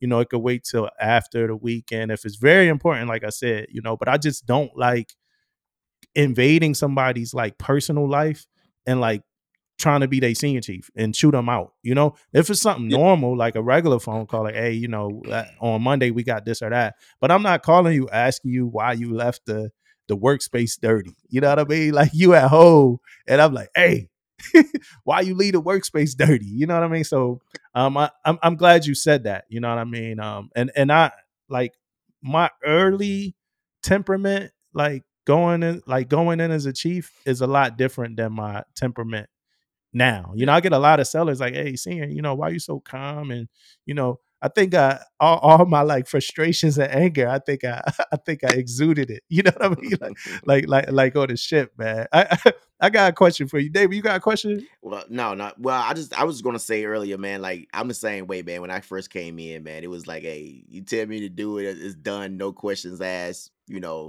get it done, whatever. But now, though, you know, I I I'm, I probably got one of the biggest question and attitudes ever, man.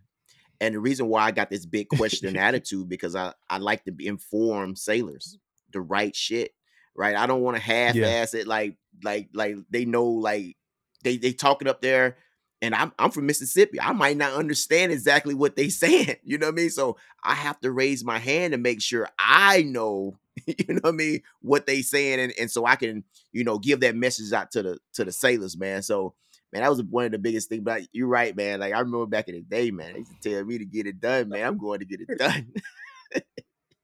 Mm. I, I was out there raking rocks in front of the battalion because they said the general was coming. The general's coming, go rake the rocks. But I wouldn't dare say, why am I raking?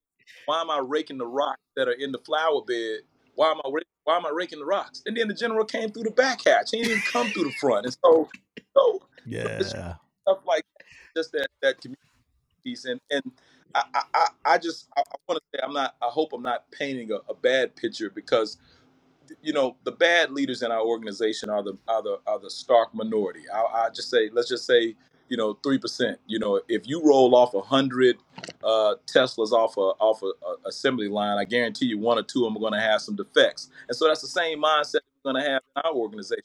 You know we're going to have some defective leaders, and it ain't hard. You know, it's not hard to go get a John Maxwell book. I love John Maxwell. I mean, I've been reading John Maxwell ever since I was a, you know, I made chief back in 2007. I'm like, okay, this is the right way to do things. Simon Sinek, Leaders Eat Last. I mean, it's so Yeah. much leadership material out there now. There's no reason why you should be a toxic leader in 2022. You know, other than to stroke your ego or other you have some other insecurities that you know you're battling on the inside. There's no reason. There's no reason. It's it's too many uh, resources, TED Talks, Brené Brown. I mean, it's just so many out there that, that you can use that you can implement it in the workspace on a daily basis. I make a plug for the Navy Cool, RBLP, Resilience Building Leader Program. Get your leadership certification. Start trying to make yourself better. Stop working on your strengths. Start working on your weaknesses. Yeah, I know you can turn that wrench good. I know you can, you know, do IVs great, but now let's work on your leadership. Stop Mm. focusing on your strengths, work on your weaknesses. If, if leadership is not your forte, then start working on it. You know, you're not going to get better unless you work on it. Communicate, you know, lead, advocate. I, I, we all talked about temperament. I don't think I've, I, I don't think I've ever been the angry chief. I mean, uh, I may have been the angry chief in the FMF for my people, you know, because the Marines no, put my person on a working party. No, we ain't doing that. No, my guy ain't standing watch. They don't watch 24 7, 365. They medical. You know, so I was the bulldog when it comes to defending, but I never use my superpowers to crush the E2 so that when they go home, they're going to drink more or fight with the wife or boil the goldfish or kick the dog. No, because I know the after effects. There's second and third and fourth degree order effects because I did it. You know, I got crushed in the shop. I'm gonna go home with an attitude. Nah, I don't want no macaroni and cheese. I mean, so you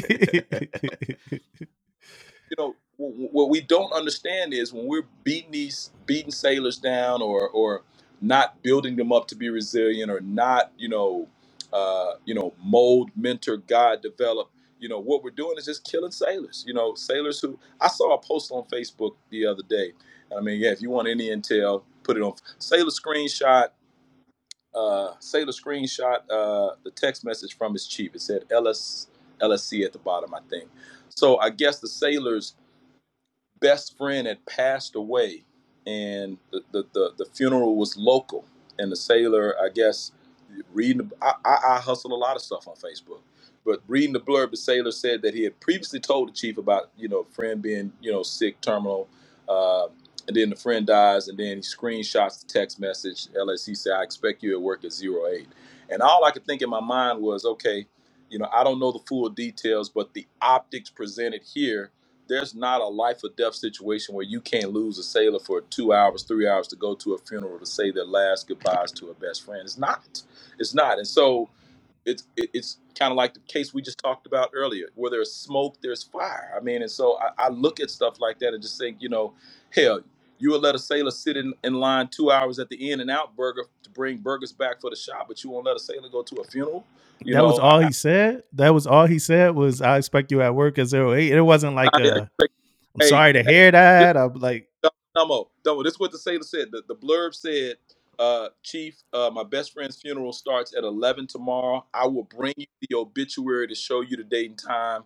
And then the reply was simply, I expect you at work at 0730 tomorrow. That was the reply. It wasn't, it wasn't, you better bring the obituary, or it wasn't take pictures of yourself. Do, you're not, you don't do selfies at a funeral. That's disrespectful. But I mean, there was no, there was no leeway. It was, I, that was it. That was it. And I might have to find it and I screenshot it send you. I won't So it.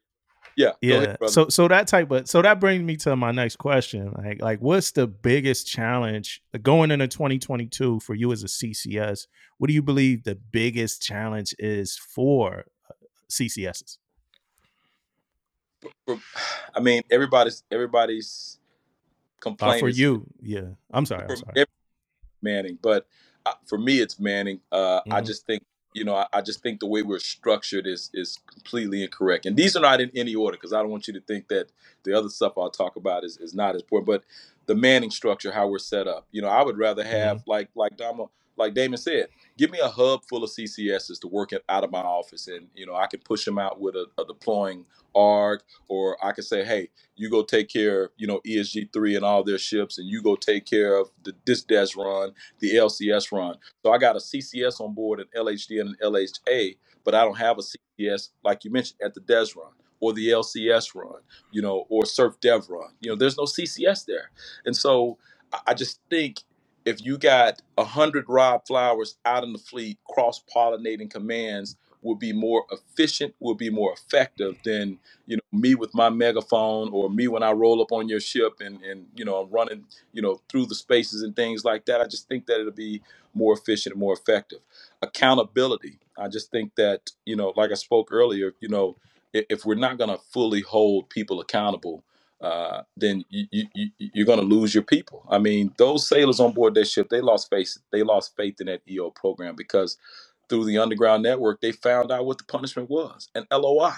You know, a commander had a duty to where he could have set the tone in that on board that ship and changed the culture, changed the climate, but he gave an LOI for a person who had a history of toxic behavior and stood in front of a group of sailors and made a comment, you know, like he made, you know. And so when we talk about second, third, and fourth degree order effects, you know, if you feel that way about the George Floyd thing, okay, you can feel how you want to feel about it. But when you spew it in front of me, now I have to question do you feel that way when we're doing eval ranking boards? Do you feel that way when we're doing sailor of the quarter, sailor of the year boards? You know, do you feel that way, you know, uh, when we're talking about collateral duties and jobs? You know, if your bias is oozing out standing in front of me, when Mhm. else are you applying your bias and your prejudice and your microaggressions and your unconscious bias in the course of of you know leading sailors. You know, so uh, Manning is one. Like I said, Manning resources. Two, proper accountability and and three is just you know getting the right people in the program we just got to get the right bodies in the program i, I, I tell you um, i've had i've just had some that just just made me shake my head but you know training in the mess too is, is another one too training in the ward room too you know like i said you don't know what you don't know ignorance is bliss but in 2022 with all the resources and technology that we have there's no reason no way that that uh, you know people should lack self-awareness you know and unable to check their bias and their prejudice at the door. If y'all think back to like 20 uh 2012 2013 2014 y'all remember we were doing the the MCPON directed mess training Yep. you know probably, probably the best training that, I, that that that we did inside the chiefs mess because we were using real life examples redacted you know the the Mhm. the sub commander who faked his death because he got the woman pregnant. I just think of all the scenarios that we had. That's what we need to bring back, and and you know maybe that's what I need to do. You know, put down some put down training with redacted cases and, and go into a mess because I guarantee you, you know, a lot of people can relate, you know, to some of the things that are going on. But the biggest challenge is, like I said, resources with Manning, full out accountability. You know, I have to keep my operator, so I'm going to give him a, a slap on the wrist, which I'm just in turn killing my culture training inside the mess when we talk about self-awareness uh johari's window uh you know just just being aware you know and i just think that awareness piece is is important because you can't lead if you're not aware of who you are if you can't keep in the schoolhouse we call it keep it in a bag keep your bias and prejudice in a bag Mhm. you know and uh, we got chiefs who can't do it. You know, perfect example. Thirty second C story, and I'm, I know I'm I'm talking you to death, but I had the Glass Committee. Y'all familiar with the Glass Association? Yes, I No, think I not in me. SEA. I think we talked about it. Yes, gay, gay, lesbian, and supporting sailors. So we had a glass committee uh, at the command, and uh, this was on deployment. Uh, you know, leading up to Christmas Eve, and and so you know you got the private organizations on the ship that do fundraisers. Every private organization fundraises. You know, Chiefs Mess Wardroom. You know, you do your uh, fundraising, but the Glass organization wanted to fundraise so that they can walk in the San Diego Pride Parade, and the fundraiser that we came up with was called karaoke. So, you know, it was Christmas time of year, you know, you bid on Master Flowers to get up and sing I'm too sexy for my shirt or whatever, whatever, what, because that's what I sang. Mm-hmm. I'm house. But, you know, we couldn't get we couldn't get you know their job was to you know police not police but their job was to solicit you know the blue shirts i was in the mess hey you know hey hey damon can can i get you to help out with this event you know sign up and, and the sailors bid on you and you'd be surprised the number of chiefs that i got that just says i don't support that lifestyle you know not i don't want to participate in the event. I don't support that lifestyle. No i ain't doing that. Bleep bleep bleep. And i'm like hmm. Well my religious beliefs won't allow me to do that. And so i got angry and I, I typically don't like to get angry about you know a person's personal choice you know? It's your Yeah. personal choice but when you tell me i don't support that lifestyle um my religious beliefs don't how are you leading that sailor in your work center how you know how are Mhm. you leading in your work center without bias or prejudice? If it's your religion you know you're telling me you're walking around sin free i mean you know you're telling me one sin is worse than the other. I mean or, or I, it just it blew my mind. It blew my mind because i'm I, and i'm like man this is some hypocritical shit. I mean you you got to be kidding that that you know you, you you don't support that lifestyle. What, what does that mean why do you care who a person loves? Love is love. Who do you why do you care who, who what person loves another person? You know and so but at the end of the day and like i said you know you will overcome you can overcome toxic leadership. You can overcome any situation. Those sailors stayed on it. And you know i tell you they raised you know so much money. And even those hypocrites and haters and i'm gonna call them that because that's what i feel. You know they were out there on the mess decks you know having a good time and i'm looking at them with the side eye like you ain't even want to participate. Go go sit in the ship live something like that. But you know it it was a it was a successful event. They raised thousands of dollars and they represented the command uh, in the pride parade you know because like i said i mean it- lead your sailors. It's not your choice you know to we don't check your bias and prejudice at the door. For me i ain't gonna even ramble 45 more minutes but check your bias and prejudice at the door. And, and like I said, these leaders, you know, their their bias and their prejudice was in in full display. You know, full display. So, you know, you just gotta have that self awareness and have that self awareness training inside your Chiefs mess too. You know, the the the jokes, the you know, hey, um, I love you, brother, no homo. You can't say Mm, that. Yeah. Say that. Right. You know, what makes you think you can say that? You know, and so you know, we just got to have that self awareness piece. You know, keep get me back on track, uh, Damo Damon. I, I I, just, wa- man, I could talk I want to touch on that days, but personal thing again, man. Like personal, people taking things yeah, personal. I remember um, uh, being in the ranking board. And I'm sure Dumb will remember this. Is that we get in it, we get in the ranking board and and um they we they we are in here fighting for sailors that we know that this sailor is better than, right? So I'm reading this. I, I understand people taking care of their sailors and they want their sailors to be number one and number two or whatever the case be. But you know this sailor is number one. So why are you trying to put your sailor above this sailor, right? That's personal to me. You know this sailor got A, B, C, D, whatever the case may be. You know they number one. But this this guy or girl in here just going in. Like, like you oh yeah, See, they, they you know this sailor ain't better than that sailor, man. You know I mean? Take the that's the personal bro. shit out of it, man. you know, what I mean? take the personal shit out. bro. And that's that likership I'm talking about because you ain't leading. You want to be liked. Yeah. You know, and so you want to go back, to, you know, and, and beat your chest that that you made this person number one, and in reality, this person ain't ready to be a chief. You Yeah. know, uh, no more than anybody else, you know, and and that's the problem that that that leadership and likership. You want to be liked so bad that you will shine and polish a turd and try to push a turd up to the top. And I'm not I don't mean to be disrespectful when I say that, but at the end of the day, you know, it it's get the best sailor possible and not have a dog in a hunt when you're going into these ranking boards. I mean, and, and I've sat a couple selection boards, you know, and and you know, and I've sat selection boards and and and then come out and I've seen sailors that you know you don't remember the stuff you're not supposed to remember this. Okay, I get it, but you know you know what you know. You know what Yeah. you see. And like we have the the problem in commands that we promote paper tigers. Look good on on on paper, but can't lead kids to a playground or ants to a chocolate cake.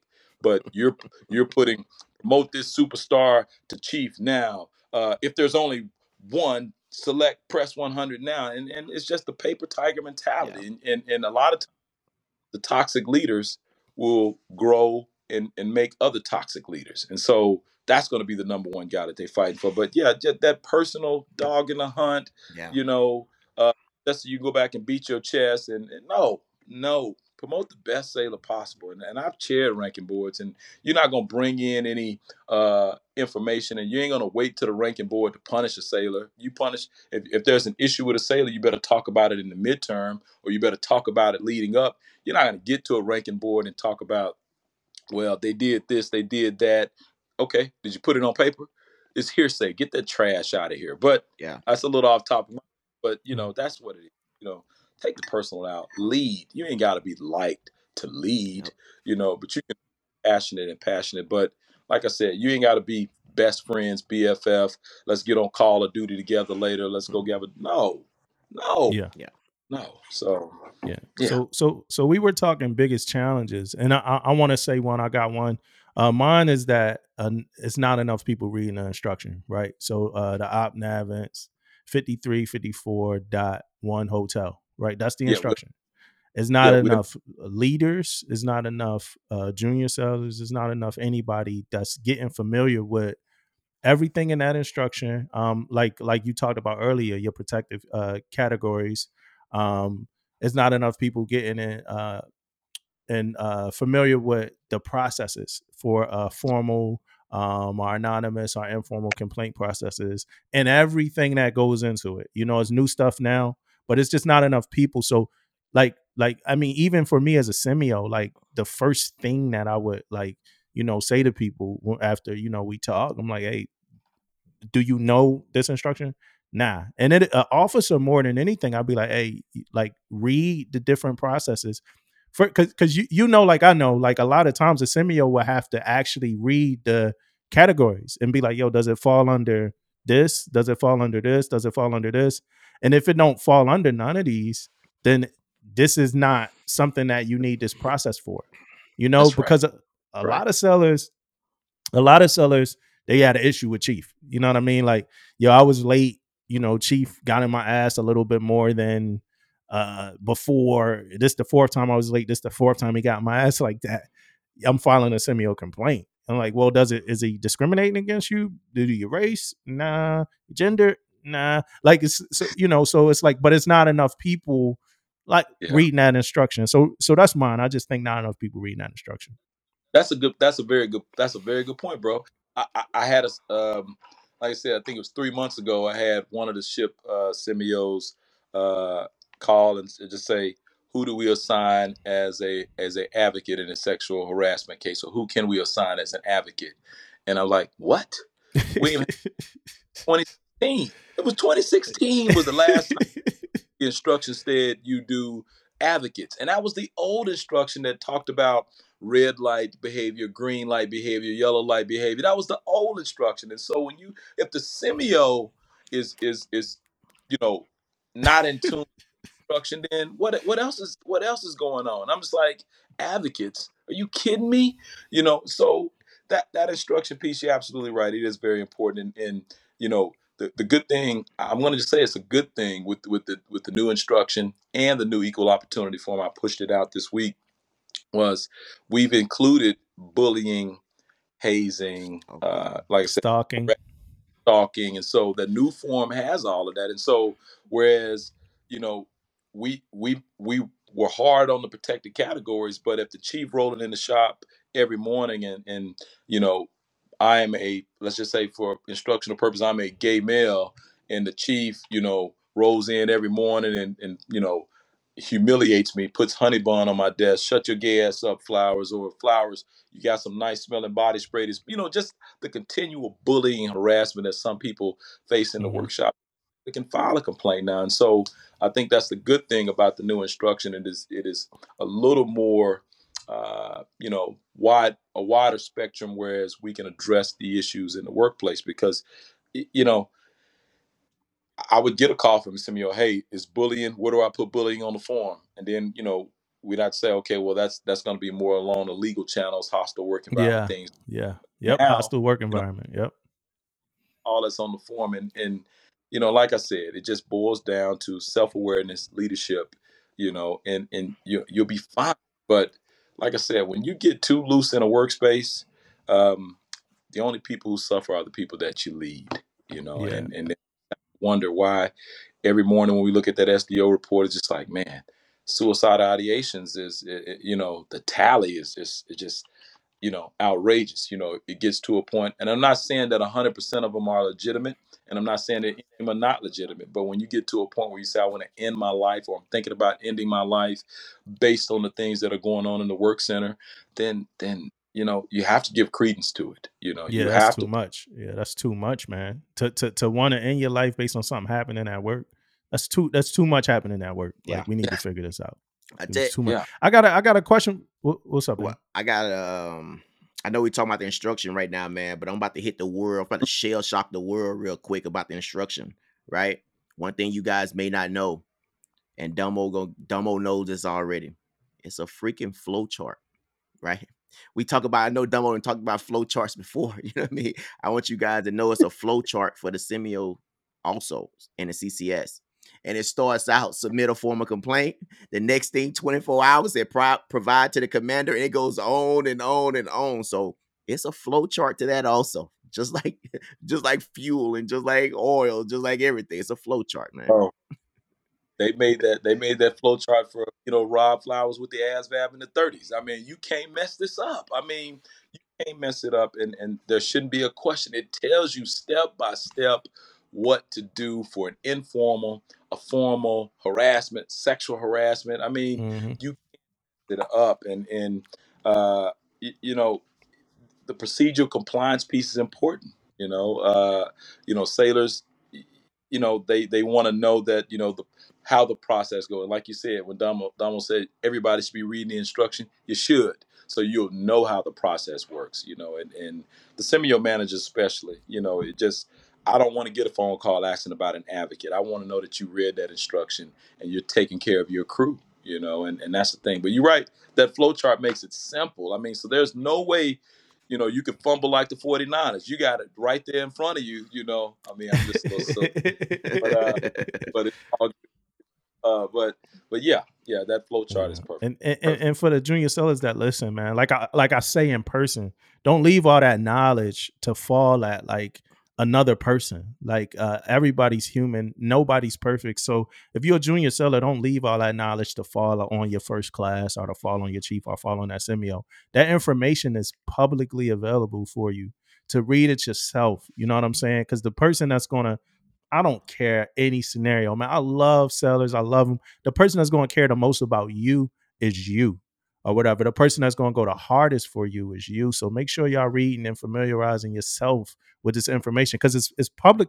If it if it wasn't for you to familiarize yourself with, then it wouldn't be publicly available. Like it would just be only available to the CMEOs or only available to some khaki. It's publicly available. It's for you to know it. You don't need a CMEO to tell you the process. Like Damon said, it's flowcharts right? So, hey Rob, quick question. Um, what's your thought? So we seen a lot, a lot of focus on EO, EO, right? From like the addition of EOS to like uh, highlighting more of the culture of excellence. And I just like, I just want to ask you if you, how you feel about the direction that the Navy is heading toward when it comes to EEO. I, I think I, I definitely, definitely, definitely think headed in in the right direction. Um, for me, uh, it's, it's it's sad to say that you know we didn't take a tight turn on EO or EEO until to the George Floyd incident. You Right. know, we we didn't, and you know now there's a now there's a thirst, there's a hunger to be educated. You know, more on you know the EO side of the house. You know, um, uh, you know, cultural awareness, things like that. Whereas at, at first, no, and and it's important that we train on it. It's important that we educate our sailors on it, you know, so we don't we don't miss the mark. You think about the civilian sector, and this is Rob Flowers' belief, but you think about the civilian sector. So um, the the response, you know, to uh, George Floyd and and by corporate America was let's pull Uncle Ben off the rice box, let's take Aunt Jemima off the pancake box, let's remove the Native American from the Land O'Lakes butter. That's not a that's not a uh, you know, a action proactive uh, response that's going to educate. Okay, you took Uncle Ben off the rice box. I mean, I ain't eat Uncle Ben's rice no way. How does that Yeah. impact any? So education, education, cultural awareness, trying to understand, um, and it, we're in the right. We're headed in the right direction. You know, but you think about it the last administration, and this is not saying anything negative, but at one point in time, we weren't even allowed to train, you know, on EO specific because we had we've had you know civilian organizations come in and do training with us, EO training, you know, and uh, we had that executive order uh, that that came out. It was the year before last with President Trump, who said you ain't gonna do no EO training because some of them was Mhm. talking about critical race theory or or uh, white privilege and things like that. But a lot of the training that we do in the Navy, we don't even go down that. We don't even go down, you know, white privilege or anything like that or or critical race. That's not our lane. Our lane is to educate our sailors uh, make them culturally aware. The Johari window, when we talk about self awareness, that's the lane that we take because you know the the Navy we we know how to go along. I don't want to say go along to get along, but we know how to. Uh, we understand unity of effort and being unified, you know, and, and working Mhm. together. We understand that concept. But to go back to your question, we are headed in the right direction. My only concern is that we don't overpromise and underdeliver. We got the EOX, but like I said, facilitators, you know, hadn't even made it out, you know, to the fleet concentration areas to fully train. Uh, the task force one, uh, you know, uh, documents with the, the several lines of effort. That's a good thing because Mhm. the spirit discipline disparity in discipline is important. I mean, you get you go on you go look at a restriction board and you got, you know, if you got 20 pictures in that restriction board and they all one demographic, then you got to ask the question, okay, show me, you know, the records and reports, which every CMEO should be doing quarterly. We're talking about discipline. Show me the demographic because now we're looking for positive or negative trends, you know. And so I just think that we are headed in the right direction. I'm saying a lot to say a little. We are headed in the right direction. Uh, the leadership that got on board now is probably the the best leadership that I have. We talk about getting out there doing listening sessions, trying to hear what the, what's going on in the fleet. You know, previous leadership that I had probably couldn't care, care less about it. You know, um, or I won't say could care less. I would just say it wasn't the uh, important thing. Mm-hmm. You know, it wasn't the main thing. It was, yeah, we need you when we need you, but it's not the main thing. And so now, it's pretty much the main thing. And, and I just I do think culture of excellence, primary prevention, uh, you know, the Task Force One Navy, all these things are good. I mean, a, a lot of the lines of effort, we, all of us have been impacted by it for some time, you know, but to put it on paper in a black and white document that we need to, uh, you know, execute, it's the right thing to do. You know, you think about the lines of effort when Task Force One Navy, where they talk about the recruiting, going to the HBCUs and things like that, you know, and so these things are important, and I just think that uh, you know we're headed in the right direction. But you know we just have to stay focused, not over promise and under deliver. I hate over promising and under deliver. You know, if you're gonna you're gonna try to give me a line of effort, make sure I have the resources to do so. Yeah. You know, lip service doesn't work for me anymore. Lip service doesn't work for me at all. You know, so, show me the money. Show me the money. So you talked about two things. Uh, you talked about culture of excellence, and you talked about Task Force One right? Mm-hmm. Um, I wanna, I want. Can you quick, like in layman's terms, uh, kind of explain what a culture of excellence is? Yeah. So, so for your listeners, Nav NAVADMIN three eighteen slash twenty kind of came out with with culture of excellence. So the culture of excellence piece is is simply primary prevention. You know, you're going to use your command resilience team internal to your ship command to address destructive behaviors of your crew. And so, a good example would be like if you had seven DUIs last month, your mm-hmm. command resilience should be meeting and coming up with a plan to address this destructive behavior. Hey, let's do arrive alive cards. Hey, let's you know um, you know uh, find out where our people are congregating, getting these DUIs, and maybe we should show up. You know in force. You know, not, not saying that you mess up a SAIL slip or anything like that, but formulate a plan. I mean, simple plan of action and milestones or how we're going to address uh, these behaviors. And that's more of the reactive side. But for your CRT, a lot of it you should be developing uh, POAMs or things of that nature for primary prevention to prevent these things before they happen.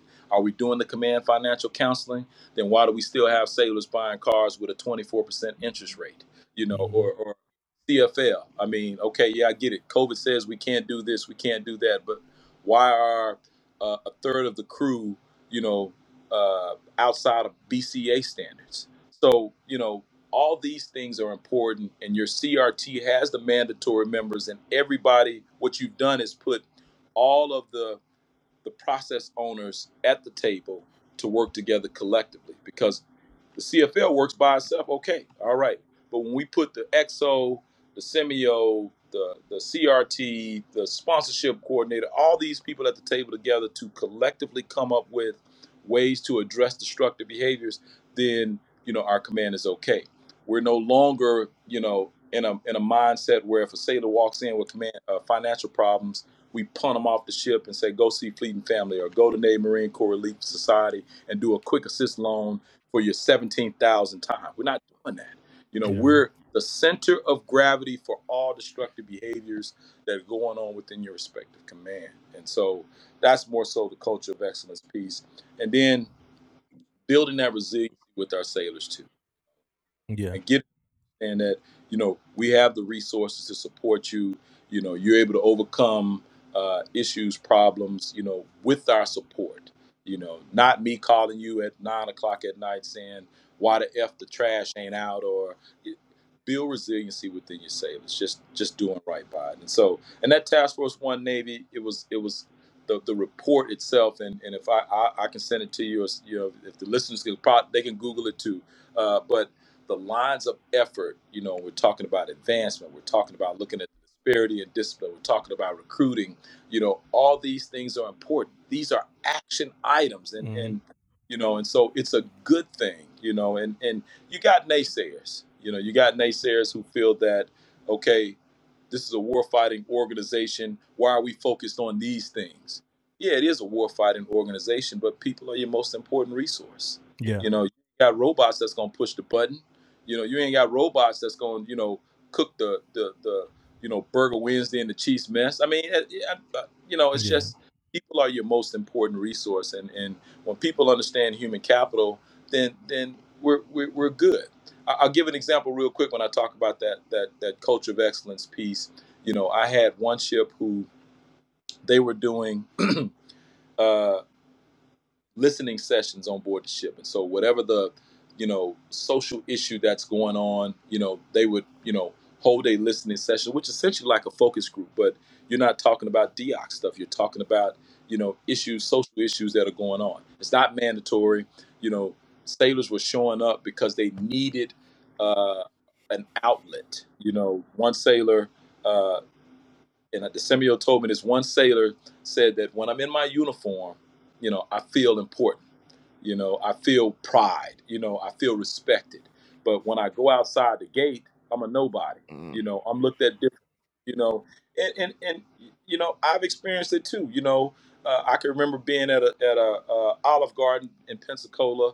Go in one day in civilian clothes. You know, can't get no service. You know, uh, standing in the back of the line, Buster. You know, and, you know, but I go in in my khakis. I mean, you comping my meals. I mean, you know, it's just it's just. um give your sailors the opportunity where they can uh, uh, address issues. And I, I think that's Task Force One Navy talks about having the listening sessions and things like that. But uh, on that ship, uh, you know, some of the chiefs didn't want to do the listening sessions. They didn't want to talk about Black Lives Matter. They didn't want to talk about, uh, you know, social injustice. You know, uh, you know, these things. And so we just like I said again, you just have to use these documents, use Culture of Excellence, use Task Force One Navy, use your read the instruction, and have an open mind. Don't be so closed minded where you don't want to hear what your sailor has to say. Your sailors have to have an outlet. They do. They do. They have to have an outlet. You know, and so Yeah. And, and the junior sellers, for the junior sellers that's listening, that Task Force One Navy is important. It's a big, it was a big report, big document. Um, stood up in like July of 2020, uh, and, and went over, like you said, a whole lot of items, right? And it's something that we could probably have a million podcasts yeah, about trying to break that down. So y'all just need to get in there, read it, man. It's important. You know, it was like, um, you know, we heard your cries, you know, so we that's try to, you know, do some stuff about it. But the thing, like you just said, is like, like, uh, and they, and they say this, and um, I, I I- I'll break a little bit down, uh, a little bit. So you know, coming up, um, when I was young, I used to go to like the Narcotics Anonymous uh, meetings, right, for uh for recovering addicts, and um, okay. I used to go with family with family members that were recovering addicts, and um, and they got this line in there that says it works if you work it, right? It works if you work it. Um, and that's what I feel like about most of our programs. Like like you just mentioned, like chiefs and stuff saying, like, wait, we're not gonna do the listening sessions, we're not gonna do this, this, that. We've identified a problem, right? It's ways to fix the problem, but it's not gonna work if we don't work it. If we automatically say it's not gonna work, automatically rebel, or automatically get this idea that, you know, it doesn't matter, or it's not gonna be successful, we just gonna speak that into existence, you know? I mean, that's how I feel about it. that's it. And you said we heard we heard your cry.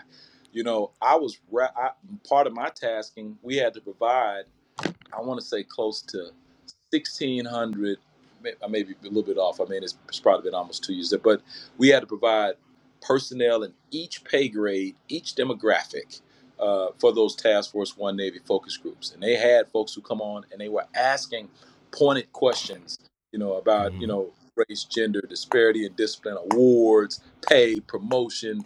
You know, it was pointed questions and, and they took from every from everybody SURFPAC sub pack AIRPAC fleet forces you know seventh fleet fifth fleet everybody had to provide bodies. And so like i said everyone had the opportunity to uh, contribute to that report. And like you said the, the, the cries were heard and that's how they developed those uh, lines of effort uh, per se for for task force One Navy but like you said you got to work it. You know sailors we all I mean, men women we spend a million hours on our cell phones. So tell me why we can't, you know, hell, if you if you took your cell phone to the pot, I mean, Google, you know, the, the instruction and read the instruction. I mean, whatever you got to do to to to understand. Um, you know, don't just send your sailor to the CMEO. Read the instruction. Have some departmental training where y'all break down Task Force One Navy, culture of excellence. You know, uh, for your junior sailors out there, you know, go find the CMEO and just say, I want to be a part of the CRT team. I want to be a part of the Command Resilience team because the policies that are being made, heck, 75%, I mean, the, the, the major policies or, or, or plan of action and milestones that are being made for destructive behaviors are for the, you know, E6 and below. So why wouldn't we want E4, E5, E6, E3, E2, E1 on that Command Resilience team so they can say, hey, this is what I've been hearing, or this is what you know most of the junior sailors feel. They feel like I feel, and so you're not having mass chief in there saying, "I think," you know, this generation needs Yeah. this. No, Yeah. Hey, I think every I think every seller should have a round on CRT. You know what I mean? Um, now Yeah. we going we gonna get into a little later about like you know being on CRT and gossiping and shit like that. But um, and, and, and I think every seller should take some time out on on CRT. I got a, a, a another question. I know a, a, a junior seller might want to know this, um, even though it's on the posters and everything like that. But um, how do you file a complaint against a commanding officer? Well, there, there's ways to do it. Uh, you can file uh, a redress against the commanding officer, and, and that's not that's not in the CMEO channels. What that sailor will have to do is, you know, leave that command and go over to the regional legal service office and file that uh, redress against the commanding officer. Another avenue um, would be we would have the ISIC, um, you know, uh, open up the investigation, do the case in that in that ways too. So there's two ways. There's two ways to do it. You know, redress is, is really the way we, we kind of recommend you go. But there are some instances where uh, a complaint is being filed against the CMEO. And I've, I've taken complaints against commanding officers, and what we do is have the ISIC appointed investigating officer, and you know the ISIC CMEO will do all the paperwork. So because like I said, you you know E4 can't roll up in, inside the ship and, and go see you know Damo the CMEO and say I want this case against the CO you know Mhm. it, it, it doesn't it it's conflict of interest you know one because you know uh, the co is the co so you know you're gonna have to go outside you know to do it. So redress against the commanding officer. They can google redress against the commanding officer. Or uh, what we would do is uh, you know get the isic involved and uh, uh, you know have um, the commodore and that isic CMEO uh, do all the paperwork for for the case you know and and you know a lot of times when you see stuff like that you know when you get the COs relieved and things like that just know that a lot of times I I I would say per se I haven't seen um, a lot of commanding officers or relieved uh, you know for for EOs or things like that you know and and you know the Navy Times is going to be the Navy Times. They use sensationalism to sell uh, newspapers. So yeah, yeah. you know so you know when the Navy Times say was eo sexual harassment issues just be careful with what we read you know uh the, the truth is always in the middle. So uh i'll, I'll leave it at, at that. But but redress against commanding officer. Yes they google uh, redress against commanding officer or uh what we'll do is is uh, get the isic involved to do so. Yeah, and then my, my other quick hit was uh the differences between a lot of people get hosed up uh with the differences between sexual harassment and sexual assault. So I wanted to get some clarity on that one uh with you as CCS exactly what that means for some of the junior sellers or some of the even senior sellers that might be listening and kind of caught in the middle not understanding the difference. yeah that that that sexual assault you know sexual assault piece completely different lane you got you know the touching grabbing uh, in the bikini areas breast private genitals things like that. And then uh, you also got another lane of it which is the penetration piece you know the sexual assault piece too. So you know hands-on touching uh, you know we we automatically just say hey this is sexual assault. We send it down the sexual assault channels. The sexual harassment piece is more along the lines of this crude and offensive behavior.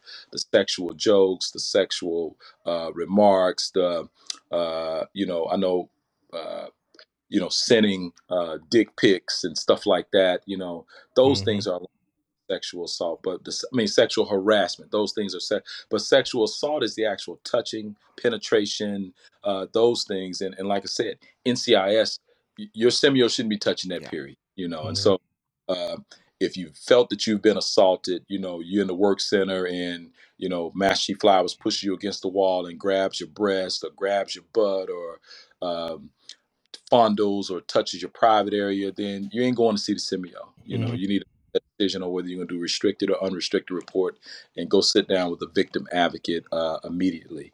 Uh, but if I'm in the shop and I'm making, damn, you got a fat ass or, uh, you know, and I've had cases, you know, um, that ass look that ass look good in those coveralls, uh, or you know, sailors following you know sailors up the ladder well. Damn, you know that you know just those types of remarks, you know, Yeah. or you know, junior sailor in the workspace snapping pictures of the, the young lady's rear ends and sending them to his buddies and saying smash a pass or how to nod or you know those types of things when we talk about Mm. the instruction Like talk about- voyeur, like voyeur style. Like she don't even know he doing it. or you Mm. yes yes Yeah, that's Yeah. crazy. these sailors not even knowing, you know, you're on a working party and, and you know, I'm the cat is in the back and he's snapping the photos, you know, and so sending them to the group. And so but what the sailor did was, you know, somehow I guess in his group string he included a female. And Mm. the female what the f-? and so that's how it got brought to light. And so, you know, these things are sexual sexual harassment, you know, the unwanted uh you know communication the unwanted gestures and and you know the propositioning for sex you know like i said i had one case where chief petty officer and i don't want y'all to think i'm beating down my brothers and sisters but we have to be aware you know propositioning e4 for sex giving uh, uh, E4 the answers to a warfare qualification that he's going to ask on the warfare board, and then doubling back, you know, this pre-COVID, doubling back, saying what hotel room you staying at, uh, I'm gonna call you. Let's be on first name basis. I'm getting ready to leave my wife. You look good. Can I buy you some lingerie? You know, all those things. Sexual harassment, unwanted. You know, and and you know these things are bad. Most recently, Chief following the sailor back to the barracks. You know, after she says no to sex, and he all up in the barracks. You know, and and the sailor got to sneak and call the duty to come get the chief out the back. You know, how messy can you get? You know, and so when I say predatory completely predatory. And at the end of the day, don't laugh off, you know, sexist comments in the workspace. You know, a lot of times sailors will be so uncomfortable that they'll just laugh it off, or that's just the way he is, or uh, he makes those jokes all the time. But I guarantee you there's somebody offended about by a comment, if, especially if you're receiving the comment. Uh, but don't laugh it off. You know, go talk to your CMEO. You know, call your CCS. You know, don't laugh it off. Don't tolerate that behavior. We don't have, you know, like when I was coming up, that's red light, that's green light, that's yellow light. No, inappropriate behavior is inappropriate behavior. And so we should be talking about stuff in the work workspace, not who got fake boobs or um, you know, uh not not, you know, hey, I can show you what type of dildo to buy to help you come. I mean, these are some of the things that I've seen. That's instructional purpose of it's too too graphic, you know, edited out. But these are the things No, that no, that's staying, man. You good. Yeah. You good. That's like people need to people need to hear that because I mean, one of the things that like I know about public, like so first thing, men, you don't know what the hell a man gonna say or do privately, right? yes. Um, and that's not I'm not like against men or nothing, but I, I I've been like super surprised about dudes I know, and this don't gotta do with the Navy, but it does. But like if a if a woman shows me like her phone, like yo, that's what the dude said. This crazy. I'm like, yo, that's crazy. Like I would have never expected like this guy to say this. Like this is weird. It's it's, it's dumb. It's real thirsty. Like it's crazy. But now that's privately. Now the one thing I want to say about publicly that I always say, I talk to my wife about it and stuff, and people might think I know people be thinking I'm pandering sometimes, but the one thing I want to say is like I don't think men check men when they disrespect women publicly like enough. Like you see like a group of men and a dude to say something to a woman that's like super because you was just talking about it, right? But a dude to say something to a woman that's like either super cringy or, or, or nasty, and dudes that like some dudes are like awkwardly laugh, but like not a lot of dudes be like, "Yo, chill, like stop, Yeah. like like yo, like she she can't be comfortable," you know. That's And, and we we kind of came up. I can't lie, like being a junior seller and stuff like that. I came up in that type of environment, you know what I mean, where we wasn't really checking each other, you know, for stuff like that. But we need to, man, because one I can I can't imagine how unprotected like a woman would feel around like her friend, her guy friend or whatever, and another dude say something crazy to her, and the dude don't say nothing, but he just like laugh it off, and then ask Yeah. her like how she felt later, like oh, how was you? What- what-" But we do that so much, you know what I mean? it, it, it- I mean, I tell you, you have. I- I've had cases where senior senior leaders talking to the junior sailors. Had a same sex a, a, a sailor who was same sex marriage. You know, her and her wife, and so you got chief that was saying cringy stuff like, uh, "Does your wife still like dick?" and uh, That's you crazy, know, man. yeah, just you know, uh, you know, how does it feel? Just, just you know, all inappropriate. But E three is not gonna tell E seven, hey, shut the fuck up, leave me alone, or hey, th- th- I don't mean it. You probably shouldn't. Okay, be tactful, but you know, they won't go and report that. You know, and this is it's almost like you become tolerant to the negative behaviors. You know, every time the every time the chief saw the young lady, he would say, you know, off the off brand, off the wall shit. Hey, you look sexy crawling through those through those bilges. You know, Yeah, stuff like that. You know, and so it, it- but that it goes back to to us. You know, uh, in the wardroom, in the mess. You know, self awareness. You know, and like you said, checking them. I mean, and, and do, do you want somebody to say that to your daughter? Do you want somebody to say that to your wife? Do you want somebody to say that to your mama? You know, and then on the flip side too, like I said, I have female on male cases too. You know, uh, putting the pressure on the junior sailors, chiefs, putting the pressure on the junior sailors. Don't you take me to my rack? Lay me down. Don't follow behind me. I ain't got no panties on. I mean, just, just, it's just if we're professional and we're doing what we're supposed to do, these type of things don't seep into a workplace. I yeah, mean, this the, the Navy ain't a hookup club. I'm not here to smash my coworkers. I'm here to fight the ship. I'm here to do a job. I'm here to be a professional.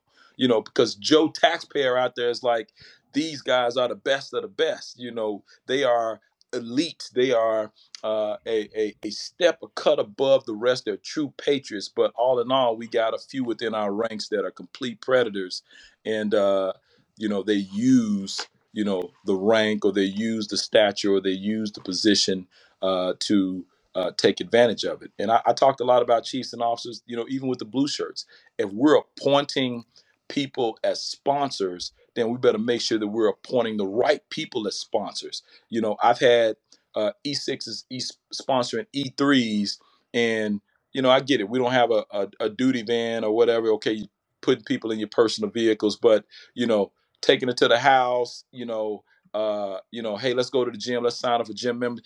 Forcing, you know, uh, a relationship E6 to E3, and so be mindful for your listeners that if you're in a leadership position and you're assigning sponsors for your new sailors that are checking on board, make sure that you're assigning the right person and not a sexual predator. You know, you think about the first 48 hours, or it was the first 40, 72 hours where the sailor got in trouble, but it's changed. The game has changed. Now we got, you know, predators that are looking to, you know, hook up with the, the the the pretty male or female that just checking on board that don't know anything about the Navy that is green as can be, and it's like licking their chops. You know, you just you sending a line with a sheep. So mm-hmm. just be mindful of that too. That I know that's kind of like off Yeah, off no, I'm actually glad you yeah, brought that up because as a yeah, and I'm not, it look like Damon got something to say, but I'm actually glad you brought that up because as a CMEO, I saw a few cases that started with somebody was somebody sponsor. Like, hey, I'm yeah, helping you. Yeah. I was helping them. We started out. I was showing them this, that, and then they got way too close, way too familiar. Hey, Damon, what you got, man? I'm Yeah, I just man. want to I'm I sorry. just want to add to it too, man, like how this destroys, you know, commands, how it destroys departments, how it destroys divisions. Because man, one one Yes, a one thing like this, man, now if, if say this say Sailor A don't say anything about it, but guess what? Now they have that over your head. So as a leader, you don't want no shit like that yeah, over your head like that, man. And that leads to something else now. Now it leads to favoritism. That leads to other things now that, that's in your work center. And it's gonna keep going downhill, down here. For all the sailors out there, do not put yourself in that position for sailors to have something on you or vice versa. Just don't do it, yeah, man. It's not worth it at the end of the day. And leaders, the bad thing about when leaders, you already know it you already know the difference in right and wrong. You and you, especially if you're in the mess, you already know what you're putting yourself into. So if you do it, yeah, I mean, you should get your ass hammered, you know what I mean, at the highest yeah. level because you yeah. know the difference between right and wrong, you know? Because leadership lives, I mean, the, the old saying is leadership lives in a glass house. You know, our actions on the on the deck plates, we're, we're it's transparent. I mean, and so, you know, if if you know, if if you see me leaving every day at sixteen hundred, you know, with three junior sailors, I mean, and you know it's not right. Yeah. Come on, some you say something. You got to be leadership is transparent. You know right from wrong. I mean, we live in a glass house. You know, if, if I'm jaywalking forty five times, the junior sailor gonna say, "Well, Master was jaywalking forty five times." I mean, why is he getting away with it? You know, I just I just think that we have to hold each other accountable. We have to have that self awareness uh, you know, you just check your bias and prejudice at the door. If you're a professional in a work center, then it won't be a problem. I get it. We talk about sports, we talk about TV, we talk about, you know, hey, congratulations, you just had a baby. Let's do it. You know, those things I get it. There there will be times where normal conversation will find its way into the workplace. But when you take it off the other end of the spectrum and you're talking about sex toys, you're talking about you know how many people you know you've hooked up with or hey uh you know screenshotting coveralls and and you know no no no get them clowns out of the Navy. You know, go. You'd be mm-hmm. best served. You'd be best served going to work somewhere else at Lowe's or working the door at Cheetahs if that's your fantasy or whatever. You know, you'll go find something else to do. We don't need you in this Navy because when we talk about good order and discipline, you break down good order and discipline. And I know, you know, I've, I've given examples and I've talked about the mess. You know, uh, I've been a chief since 2007, and so when we talk about culture of excellence, one tenet of culture of excellence in the CRT is engage deck plate leadership. Yeah. You know, and we engaged if we're part of the problem. And so, you know, and if we got one person that's part of the problem, okay, you know, then we need to check that one person, peer correction, get them right, tighten your shit up you know and so that's just the thing and, and, a lot of times we don't do it you know it's that blind loyalty but when we're talking about integrity of the mess integrity of the wardroom and if that one person is is is a weak link in and and you know making the entire crew paint a picture of us then we need to get rid of him or her you know yeah. so that's just my take on that you know plain and i just simple. yeah plain and simple brothers plain and simple all right, let's get into this instruction a little bit, man. Uh, okay. OPNAVINST 53, 54.1 hotel, right? That's the All latest. Right. That's the latest revision of the instruction. Um, yeah. One of the things that, one of the first things, so, you know, I was a CMEO before, so I was familiar with the golf instruction.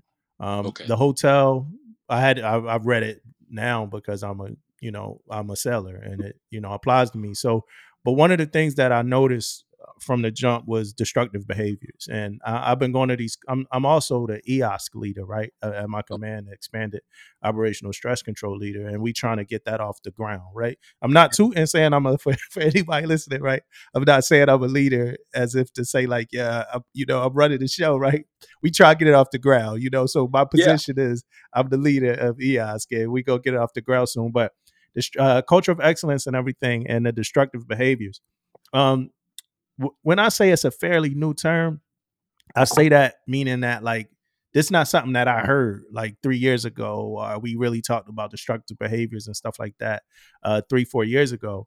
Um, so just uh, and I'm looking at like um, some of the other uh, things in this instruction. But before we move, before we move forward, um, I just want to make sure that that's the harassment, the discrimination. Okay, so for the so so for harassment, right? I got I got what it broke down into. Uh, it broke down into discriminatory, right? Um, mm-hmm. Harassment or sexual harassment. They the two two types of harassment. We we got hazing in there, right? If I remember correctly, hey, we I think you talked about it earlier, right? But hazing wasn't in in the last uh, one under that, right? Uh, bullying is in there now. Yep. Stalking is in there yep. now. And this is all under harassment, right? So yep. that harassment is a much bigger kind of window now than it was before, right? Yeah. Because it was just discriminatory with the protective categories and sexual, right? Okay. Yep. Um, Yeah, my fault. I just I'm I'm love to hear you talk about it. I love that that we pushing it out so the mass can. I apologize. No, no, that's good, man. That's that's all good. And then now, what I read though, now what I read though that hit me was this wrongful broadcast or this uh, our distribution of intimate visual images, right? Yeah. So that's like uh revenge porn, right? For for for for like anybody that, and they don't necessarily got to be full porn, just nude uh pictures and because we had some cases, right? We had a few Yeah. cases, right? Definitely. Um, so so that's what that is, revenge porn, um, and, and, and stuff like that. So that's the the new kind of some of the things that stood out to me in the instruction. Um, now Yeah. one of the quick things I wanted you to t- just quick, I know because it's a whole lot. I noticed Oh. that the I noticed that the formal um complaint process, the explanation for it now is like two pages longer than it was, you know, before. Um, so real quick, you don't got to break it all the way down, uh, but uh, the difference between making an informal complaint and a formal and a, so formal and anonymous is the same window of uh, of of uh, the process, right? So the difference between making an informal complaint and a formal complaint. informal complaint, you know, is is internal to the command. You don't release uh, a message for the for the informal. You know, you you you that is what we talk about handling at the lowest level. Uh, but with the, the change in the instruction is now informals have to be reported to OPNAV. So I'll be soliciting informal data uh, for my quarterly report. But informal, informal uh, lowest level possible, and you get the uh, the complaint and the alleged offenders the opportunity to work it out through mediation uh, or, or put some plan into place where uh, we try to address it at the lowest level and not go full out formal, which would be investigating officer, message traffic. Uh, Hey Rob, you- Rob, Rob, uh, I, I, I'm I'm gonna jump in real quick just to just Go to ahead, kind of clar- clarify. When you say lowest level, just to clarify this, when you say lowest level possible, you talk about chain of command level, right? yes. Okay. Yes. All yes. right. Thank you. apologize. I apologize. So yeah, so if if if if, if Dom if, if Damon comes to me with an issue with you, uh, and we say handle it at the lowest level possible, you know, I'm going to say, you know, what would you like me to do to handle the situation? Would you like Mhm. for me to go talk to him, you know, uh, a third party, or would you like to sit down at a table and we mediate this out? Uh, what would you like done? And then, you know, we put that that course of action into play, and then uh, what we'll do is go back and we'll readdress it to make sure that you know everything is good after the fact, not you know, you know, fire and forget. What we're going to do is make sure that whatever has to be addressed or whatever plan that we came up with that it is working and it's still working and there has been no retaliation no reprisal uh, no ostracism or anything like that and so you know that's what we have to do we have to make sure that okay whatever we decide to do informally at the lowest level you know there has been action that takes place and then we check to see the process of that action and make sure Yeah. that that person uh, is, is taken care of because you may not want to go formal because Damon comes into the shop and and you know makes uh you know jokes about whatever he makes jokes about. You may just want to say, okay, let's just do a correction where we do some training in the shop or we do some mediation where he understands what he's doing is wrong, you know, and then handle it that way. But when we go formal, you know, before you form- before you get the formal, before you get, Okay. I, I I got a couple questions before. I think Damon got some too. My first, my, my- the first thing is that that resolution system you were talking about, right? That's called the informal resolution system. It's a couple different things, and then that other thing you were talking about when we come back and we do checks and balances on if that worked is forty five days later, right?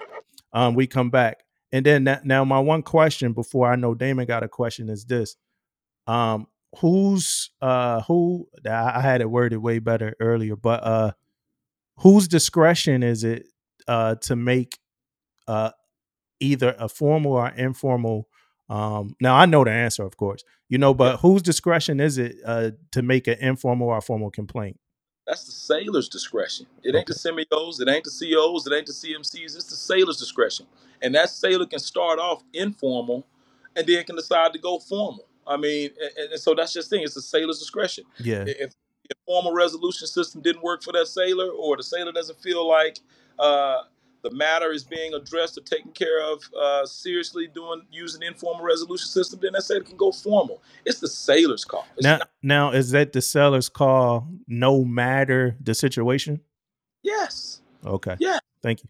sailor. I cannot tell a sailor that a sailor cannot file a formal report. We can educate and advise a sailor that it doesn't meet the intent of the EO instruction, you know. But our new instruction is is vast, and so I'm not saying that everything will fit into the intent of the instruction, but you know, it, we have to look at the allegations. We have to address the allegations. You know, we don't get to say, you know, with my law enforcement background or when I was a CMEO back in 1775, it didn't mean no. You don't do that. You know, the the, the you ain't the CEO. You know, you have to address the allegations. Address the allegations. Keep me honest, Damo, if I if I answered your question correctly. No, no, that no, you answered them both uh co- co- correctly. I just I just want to you know make that point that it's no like a CMEO doesn't have a measuring scale on this is much more intense than this, so this needs to be formal or this needs to be informal.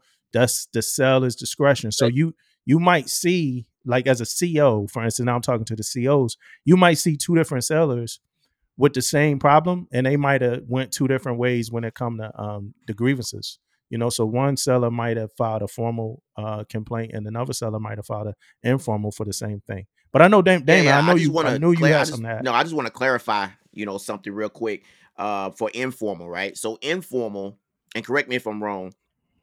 You ha- we handling it at, at our lowest level, right? But I just want to make sure sailors don't don't think, you know, that they have to do this direct, right? It's it's different ways you can do this informal, right? So you could do it direct, Mm-hmm. meaning that's them talking to each other, right? And also, I think you could do a third party, right?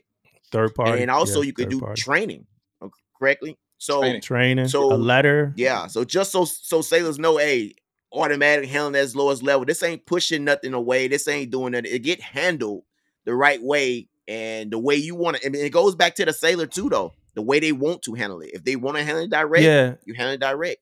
Third party yeah training. yeah. So you don't got to face to face now the one thing that is going to happen because both the sellers got to sign uh, uh the 5354 slash 2 yeah, yeah. is that the the the alleged defender is going to see the you know complaint from the complainant, right? There's no Yeah. way around that, Yeah, yeah. you know, We And want them to. And And we want them to, yeah, we want them to and, and and i know it may be uncomfortable for e3 to say okay hey i want to file an informal against my chief but sometimes you just need a wake-up call to say okay maybe i need to reassess how i'm leading. Maybe i need to reassess my actions in the workplace. And when we say do training as a part of the informal resolution system what you're doing is reestablishing a standard in that workplace. Okay so we having a problem with sexist comments now we're going to do some training about sexual harassment and, and sexist behaviors in the workplace. This reestablishes a standard, and this is how we're supposed to be doing moving forward. You know, we need that.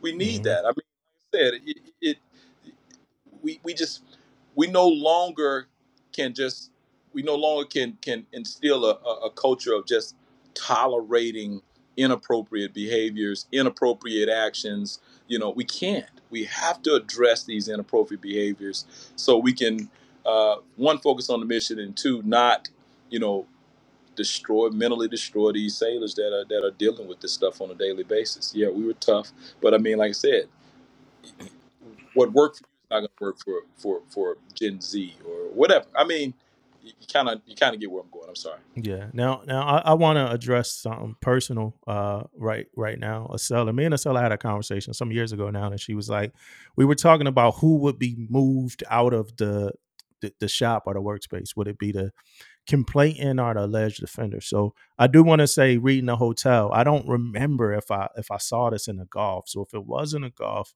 then I don't remember, and that's on me. But um, I saw under the formal complaint process where it was said to relocate the alleged offender. So it's right there, black and white, that if it's an issue, you relocate the alleged offender, but also give consideration to the complainant's preference. So uh, for me, it's good to see that, like as a baseline. Like if it wasn't, I don't remember it being there before, but if it, It wasn't. wasn't, okay, all right, It wasn't in the golf. It wasn't in the golf at all. And uh, you know, sailors in and when we were, we were operating on the golf, we would have you know sailors saying, "Hey, can we do expedited transfers and things like that?" And I'm like, "No, that's more along the lines of sexual assault. Whether you're doing expedited transfer, that's Mhm. that's not here." But you know, if, if we're trying to remove, if we're going to move a sailor out of a hostile work work environment or a toxic work environment, it's still going to be difficult because you, like you said, you're on a small boy. I mean, I, I still may, you know, see you crossing the mess decks or you know, uh, so it's still going to be some challenges there. But at the end of the day, at least seven hours of a sailor's day is not going to be with a toxic person or a person who is, you know, saying that the, uh, if it's substantiated, you know, you'll have some time away, uh, at least where you could, you know, keep your sanity. I mean, for for lack of better terms. But yeah, it wasn't in the golf, and I'm glad it's in the hotel too. Additionally, in the hotel, that that retaliation uh, awareness document, you know, uh, it was in the golf, but I mean, you kind of had to uh, make your own copy, so to speak. Now, but now we have the we have the actual form where we're saying, okay, you know, we're going to double back and see if you're retaliating against this sailor. We're going to look at these things to make sure that one, you know, there's no reprisal. You're not ostracizing the sailor. You know, we're going to make sure that you know we keep this entire thing above board. You know, and so that's just that's just it. And so, you know, earlier you asked, are we headed in the right direction? Yes, yes, yes. You look at the the original EO instruction, which was trash um, and then you you know you get the golf, which you know had some good stuff in it, but it was still poorly written. And I, I definitely think with the hotel, uh, I think we hit a home run on this one. I really do. Yeah. So you know, we just got to continue to press forward, continual, continuous process improvement. So CPI has to be the mindset with with the EO program, culture of excellence, CRT, and so that's the mindset that we got to have: continuous process improvement. Hey, Ah, so so, so for clarity, real quick, because you just brought up retaliation and reprisal, and that's another Yeah, one that I think a lot of people kind of get confused. Um, and so please correct me if I'm wrong. For, to my understanding, um, retaliation is the action so, something had to happen, and then somebody doing something in response to yes, what happened to you know to affect the person. Reprisal is somebody just made a protected communication report or something like that, and then somebody's doing something in response to that protected yeah. communication report. And so when we talk about, I, I, we've had cases of reprisal where I may file a complaint against you, and then you know the reprisal piece will be, um, let's just say, uh, you know, collateral duties, evals. Uh, you know, you find ways to covertly get me back in a way. You hmm know, and for us if, if you're a victim it's it's obvious. It becomes completely obvious. And and so you know you s- you feel that reprisal. You know you turn the other people in the workspace against me uh or or you know everywhere i go folks are gossiping throughout the sh- you know it's just the reprisal piece is is what you do. It's retaliation reprisal almost the same thing but that reprisal piece you know is is you know the victim being re-victimized uh over and over again you know and so that's that's that reprisal piece. And you know we say you know we're going to call ig you know we'll take a look into it too. And so you know that reprisal piece uh that's why we haven't signed that retaliation awareness agreement. And, and we, we that 45 day follow-up that you mentioned where we hmm ask a questions to say okay were you retaliated against have you seen reprisal did we handle your case correctly you know and so that's the importance of the program i mean the program like i said it's it's better uh, but it's only work like you said earlier. It only works if we work it. It Yeah, only works yeah. if we work. Hey, I, I don't want to get away from appealing, and, we, and we're gonna close soon. We're gonna finish up soon, but I don't want to get away from appeal, the appeal for the formal, right? Because um, we talked about informal, we talked about forty five days, but if somebody file a formal um, complaint, um, the alleged offender and the complainant, they both have a right to appeal that Absolutely. complaint, right? And it can be appealed, um, to my knowledge, what twice? Yes. So you, you appeal it to the S2, uh, you know, current. Um, if a sailor in SURFPAC appeals, uh, what'll happen is is it'll go up through the chop. It'll go up through the regular chain of command via Surf Pack to PACFLEET for appeal authority. They'll make that determination as to um, you know approve or disapprove uh, the appeal. Uh, let's just say if PACFLEET, which is your S2, because your listeners may have different S2s. If your S2 says we disapprove it, it can go up to SecNav for final approval. So you get two two up two second looks uh, per se from different uh, lawyers and and uh, equal opportunity professionals when we talk about an appeal. Yeah. Now, now this t- now this whole instruction to me, right? It reads like a it reads like a foolproof system, right? Where Yeah. where um if we follow it, but like we said, a lot of people not reading it right. Where we but if we follow and we do it right, it works, right? The system works. However, some of these systems are are, are broken, and we know that, right?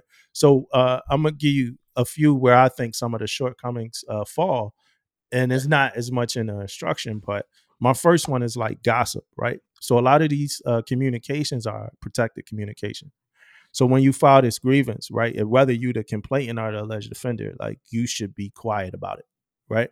But however, you get people, um, the complainants are alleged offender, and it's always weird to me when it's the complainant because it's like, yo, like you went and you filed a grievance, like you have to respect this process. But you get the complainant going around now on the ship, like, oh, that's my stalker right there, or that's the Yeah. person that harassed me. I filed a CMEO report against his ass. Mm. You know what I mean? And now it's like that that now this offender that we cause cause as a CMEO, I always tell tell people my job is to be neutral. You know what I mean? And my job is to protect the sanctity of the program. You know, so I, I can't never, you know, because they teach us in, in class like not to like really make facial express, expressions to like show like you agreeing with something or something like that. So it's like if you the if you the alleged if you the complainant, I, I'm not here to tell you I believe you or I think you're lying. I'm here to submit this paperwork and we here to work this process. You know, so I it. hate it. Yeah. So I hate it when the complainants go out and they start to talk about the shit all throughout the deck plates. Yeah, You know what I mean? and in the, in the court of public opinion is is is you know worse than the actual court sometimes because, like you said, you know if you out telling everybody and their mama about it and and you know f- gossiping and things like that, I mean that makes the whole process you know one uncomfortable because what we're trying to do is find the truth. But if you Yeah. got folks out there gossiping about it, you know, are they talking about it in the mess, or they talking about it in the ward room, or sitting on the mess decks talking about it? it it breaks down the sanctity of the program because at the end of the day, we have to come up with a fair and impartial adjudication uh, for this process. But yeah, I think maybe that's something that you know for your CMEOs that are on that are online is just to say you know remain professional. Uh, and it, the alleged offender and the complaint must be professional, uh, and and you want to keep it private anyway. I mean, you know, you want. I, I just think you got to you just got to be professional. You you're right. That gossip piece. I mean, that's just a bad thing, and and and uh, I don't think we quite quite know how to get our hands around it just yet. So Yeah, it's, yeah, it- that, it's the, hard, the, man. the 'Cause thing the- about the- it that makes it the, the the worst about the whole situation is how that story changes though when you gossip. Right, that's the biggest piece, Yeah. man. It's it starts right here, then it ends way somewhere else, and then it's a whole nother ball game, man. So yeah, I gotta keep it professional, man. Yeah, man. absolutely, And, absolutely. and And- CRT members, stop, you know, stop leaking reports and answers and things y'all got from the focus group. You know, let that let that process work the way it's supposed to work, man.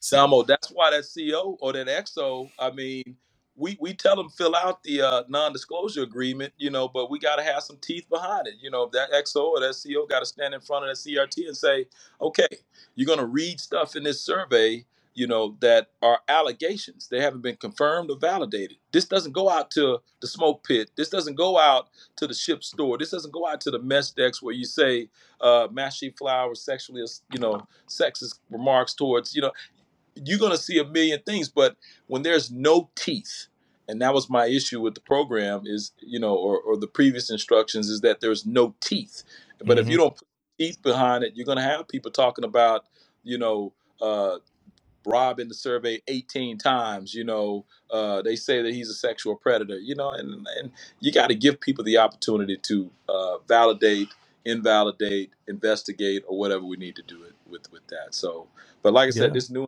like you mentioned it, it, it just got a lot of good stuff. It, it you know, I, I took, I jotted down. You hit a couple of them already, but you know, the CMEOs where the, the previous instructions said you had at least be in eight years and been a CMEO for three years, you know, uh, prior to the new, ins- all that stuff got removed. And so now if you got a competent leader, you know, who is, you know, a seven year, you know, first class or seven year JO, uh, they can do it, you know, and, and, uh, but for me, the big thing with that new instruction is those com- substantiated complaints are going in evals now, and it's going on the service record now. And so now we're talking about teeth. And so, you know, when we have that training in the mess and we say, okay, you know, if you got a substantiated case, you know, it's going to be on your service record. It's going to be in your eval.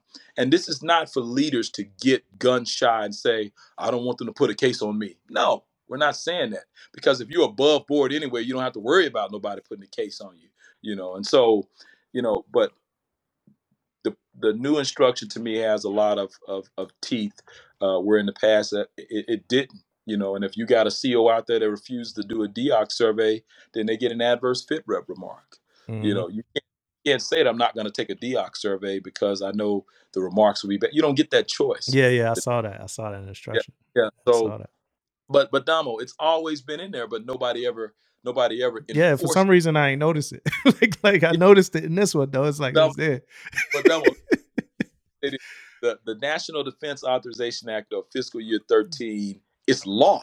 A commander will conduct a climate assessment. It's law. Yeah, It's it's always been that way, but nobody ever enforced it. And I think, like I said, my my three and a half years here at SURFPAC, I've only had one ship, you know, and that that ship is no longer in in our surface in the surface force. But you know, the CO didn't take. I'm like, why? You know, y'all wasn't deployed. What what was the reason? You know, and, and it's just you don't get that choice. And so, um, but like I said, when there's no teeth and then nobody's working it like it's supposed to be worked, then you get those folks that can make comments like they make or do things that they do and still able to serve in the Navy and, and be a detriment to our organization. So yeah. I'll leave it at that. I, I, I won't dig too deep with it. But Yeah. timeline, And- and- timeline, and we used to give 60 days to do an investigation. And the, the instruction changed now 14 days for sexual harassment, 30 days for harassment discrimination. And that's important because now you're going to actually get out and get after that investigation. When it was 60 Yeah. days, hell, do it after INSURV, or we'll get to it after we get back from this underway. And by that time, you know, you know, people have forgot or whatever, you know. And so we had a Yeah. lot of good. GMT is another big one too. Uh, every two years because with the previous GMT NAVADMINs that were released, it was CO's discretion, and the CO ain't pressing to teach, you know, EO. But now you have to have it every two years, and we have to document it. and It has to be in fleet temps and things like that. And so I think that's important too. Is just you know training awareness and and, and getting it done. So yeah. uh, those are it's just I, it's just a lot of different things. And like I said, we got some teeth now. So I, I think that's I think that's good. I apologize, man. No, you good. Uh, an- another one of mine is um, uh, my other one. Then uh, I got misuse of the reporting process, but I think we talked about it a little bit. My other Yeah. one is leaders still trying to discipline. Like so, leaders still trying to take matters into their own hand and do other things outside of whatever the program um hmm says, whatever the process says. Like you might get like your CMC coming up to your CMEO, like, oh, what else can we do? You know, can we take this away from this person, or can we do this? And uh, you know, can we do that? Or your CO, you know, your CO might have been through something. Um, I can't. I, I remember we had a like a whole long like back and forth that you like. I, I was talking to you about, Yeah. but um, because we had a you know CO that was kind of close to the scenario, so he Yeah. had a personal you know opinion on like what type of grievance should be you know should be filed. But the seller was like, "This is the grievance I want to file. I don't want to." You know, I'm like, "Yo," so I'm talking to you know the seller. So, I mean, just on, on to kind of like top that off, it's like COs, you know, just understanding and respecting that CMEO that you, you know, trusted to become your CMEO. Yeah. Um, just Yeah. respecting the moves that CMEO made. Cause I remember, you know, and I, I I'm not knocking on the, you know, none of my COs or whatever. We they they respected me as a CMEO. But I remember um a few times being asked by my COs, like, hey, what did what did the Master Chief say? You know, and they talk about you. You know, did you talk to, you know, well, like not not all of them, but a few of the SEALs. Yeah. But it's like, yo, did you talk to the Master Chief? What did he say? You know, and a little like uh, most it, most of my issues I would hit you up about before I even you know went to them just because I like to have my ducks in a row before I talk to the CEO. I'm like, hey, Master Chief is going to say the same thing that you know I'm saying. You know, they'd be like, well, well, call Master Chief or email Master Chief. Remember, a couple times I had to call you like, hey, I got to CC Bro. you. Damo, you a good CMEO though. You a real good CMEO. I'm real. I mean, and, and I'm gonna tell you, a, a a, a good CMEO is important. I mean, for a command, it's a good, it's important. And, I, and like I said, I've had some, I've had the worst of the worst. I ain't gonna lie. I go on a ship and do an annual inspection or a crab inspection, and cats pulling, you know, files out of a Walmart bag, and I'm like, time out. We got, we got to come back. But I, I tell you, you know, CMEOs, good CMEOs are worth their weight in gold. I got a CMEO out on the with the Essex ARG right now, and she's performing as the CCS, but still doing her regular job, and she uh, is knocking it out the park. You know, addressing these formal cases, training the mess, and so it's it's it's it's a good thing when you got a real good CMEO. It's a blessing, uh, and I tell those COs when I do the the pr- pr- prospective commanding officer present. Pr- prospective executive officer briefs that you want to find a good one, not a box checker, uh, you know, not a Sergeant Slaughter who coming off the top rope telling sales to get out of here. You don't, you know, stop snot bubbling. So a good CMEO is that. But yeah. but yeah, uh, that you have to be to go back to your question, Damo. They do have to be careful because I've had CEOs say, okay, well my seat my CMEO filed a complaint. And I don't know if I want this person as my CMEO no more. Okay, now we're going down the lines of reprisal and retaliation. You know, you can't you can't remove nobody. You know, I mean, it, it you know, yeah, I get it. If we're if we're P- dispersing and I'm stealing money, that's one thing. But I mean, you know, you just can't, you know, because you don't like what happened or what occurred. So yeah, that's C- COs are like, hey, I, I, I love, like I said, man, I got a precursor with like I love my COs, but COs are funny because Yeah. I remember, uh, like when I was trying to write my description as a CMEO, like what it was, and like so I'm reading in the, you know, the instruction. It's like advisor to the commanding officer, boom, boom, boom. Yeah. So I wrote that, like I was like yeah, advisor. They took that advisor shit out so fast. advisor to me, that's what it you not is. no damn That's advisor to me, like. That's what it is. That's what it is. To the commanding officer. Yeah, that's what it is. Like, I'm not in front of the commanding officer saying, "Hey, sir, you can't do that in accordance with the instruction." I'm advising you. I'm advising you. You know, that's crazy. You know, Yeah. like got to the, the, the They- is protecting your six. The CMEO is your eyes and ears on the deck plates, and and you know you want to come on, man. You you advising the CO. Yeah. You are yeah, that's the job. Yeah, they took that shit out that email so fast, man. Like, You know what? The, the, the thing like, about damn, the, the, like, the thing about the CMEO thing, man, I don't have a problem with the CMC or the CO or the XO questioning the CMEO. I got a problem when they don't listen to what the CMEO has to say.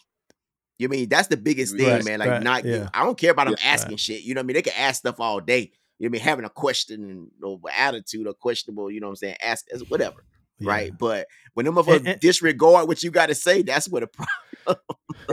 Yeah, man. That's It's like, yo, problem. I'm telling you. Like, I talked to the master chief, but hey, Rob, man, before we go, man, it is one thing that Uh-huh. I definitely want to thank you for. Um, before we even thank you for being here is one of one of my first lessons I got from you is my CCS when I was a CMEO. We had an issue. Um, and like I haven't really got two descriptors on on the issues, but we had an issue on the ship. And um it pretty much had to do with a sailor who who who a complaint was filed against a sailor.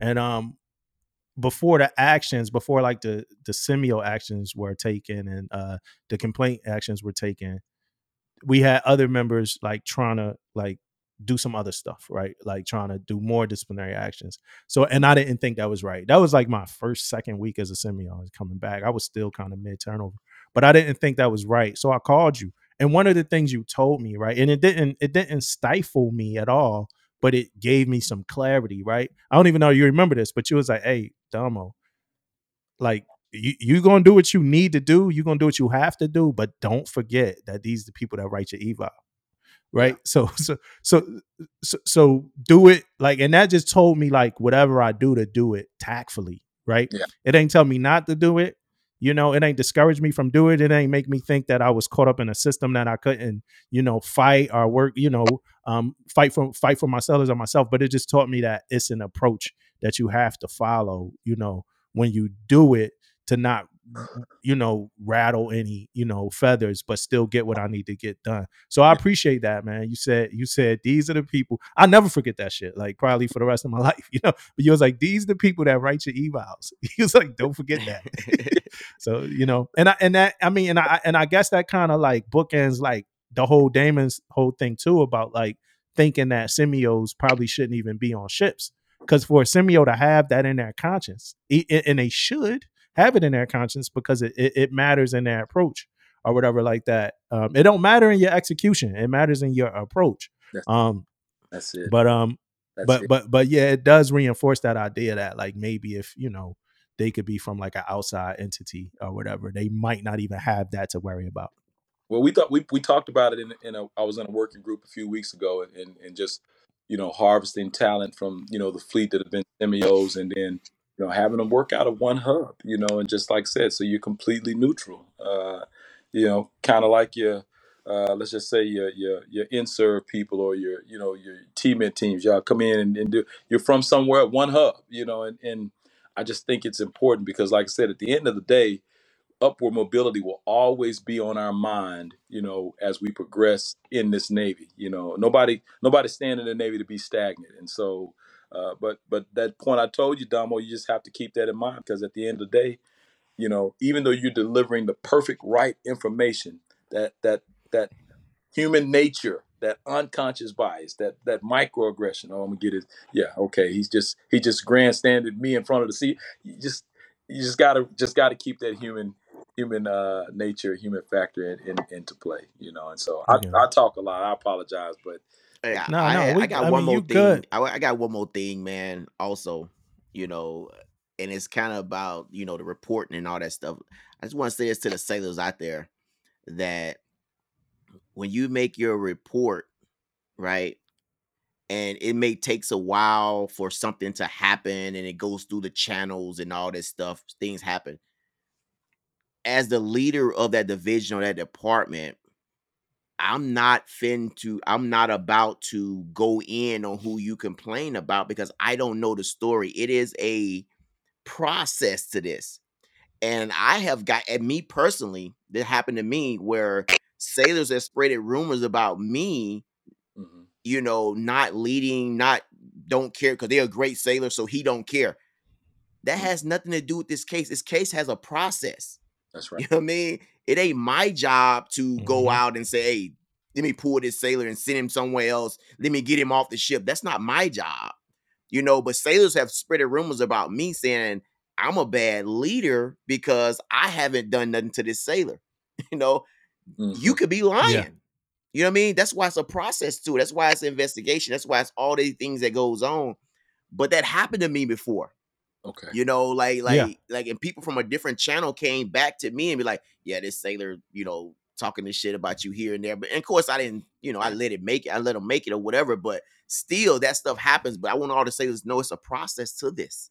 Yeah. You know, you have to respect the process. That's why the rumors and and and gossiping and all that stuff you shouldn't be doing because it's a process. Yeah, and the, the crazy thing about that is, I think I know that story Yeah, yeah, yeah. personally, right? I think so. Yeah, yeah. And the crazy thing is that Damon actually believed the complainant, though. Like, like just to be completely clear on it, he probably wouldn't even want me to say that, but he believed the seller that made the complaint. He he didn't believe, you know. So while the seller that made the complaint is pissed off about the process and all that, so sh- so the seller's saying things about eh, like him or upset with him, he believes you. Like like like like he actually, you know, yeah, he, got to stay neutral and respect, but I know him personally, you know, and he's like, yeah, I actually do believe the seller. Like, you know, this like, you know, conversation, but it's a process that you have to respect. You know, you can't just make fighting moves based off of something that's not, you know, done yet. So when he say like, yo, you could be lying or whatever, that's just a whole part of that Yeah. process that we need to trying to follow, respect out. Yeah. and Yeah. honor and stuff. But I remember that because it was like, yeah, like I'm like, yo, do you believe? Yeah, hell yeah. Like I actually believe like that this, you know, that this happened, you know, but that's not, you know, Not me to do. that's, not, my a part job. of yeah. the process. Yeah, that's that emotional piece, and I and I and I do tell sailors when I when I when I used to do intakes, and just like, okay, you made your report, but moving forward, you need to be logical in all your movements and in in in what you do. I mean, emotion drives that gossip. Emotion drives that uh, toxic behavior. Emotion, you know, drives the reprisal and the retaliation, and, and so you like you said, if follow the process, be logical, you know, in your movements, and you let the process work. You got to. I get it. Some some commands don't do it correctly, so you can't trust the process. But you gotta trust the process. Let the process work. You know, you owe it to yourself. You owe it to your commanding officer. At least give them the benefit of the doubt until they prove you wrong. You know, uh, just just trust the process. Like you said, you just gotta trust the process. Make it work. You gotta trust. Yeah. But Yeah, most definitely, man. Hey, so I want to remind everybody that you know the conversations that we have on this podcast are contrived of some of the stuff uh, coming out of instructions and some of the stuff coming out of our experience. Uh, you know, years of experience out at sea, experience doing these jobs, and uh, some of the opinions. All of the opinions, of course, it's a disclaimer in front of the podcast. The opinions are our opinions, right? Um, so uh, I do want to leave a phone number for you right now uh, for policy guidance or assistance, right? Uh, the MEO, the Military Equal Opportunity Advice Line, the phone number is 800 253 0931. Or you can email them at mill, M-I-L-L underscore EO underscore advice at navy.mil. Um, and that's for all your up to date policy guidelines or assistance, yes, you know.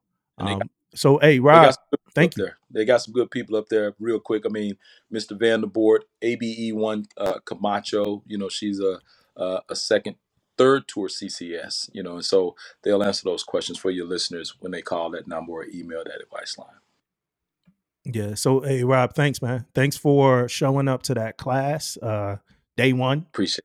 Um, well, before all that, do you have anything else? You got anything Uh, else? no, just self awareness. Take care of your people. Leadership. You know, um, uh, peer correction. You know, those will always be my things. Like I said, you know, integrity of the mess, integrity of the wardroom. Uh, you know, like I said, just just be be leaders. You know, it all starts with good leadership. But you know, that that that's all I got because I done ran my mouth and talked y'all to death. So, uh, but like I said, your listeners, you know, they can contact me too. I you can you know I, we can put the uh, phone number up some other time later like that. They can call or email too. So uh, I'm always Yeah. nice. You know, use me till I'm gone. So Yeah. So like so like I was saying, man, I appreciate it, man. I appreciate, you know, the first day I saw you, the classroom.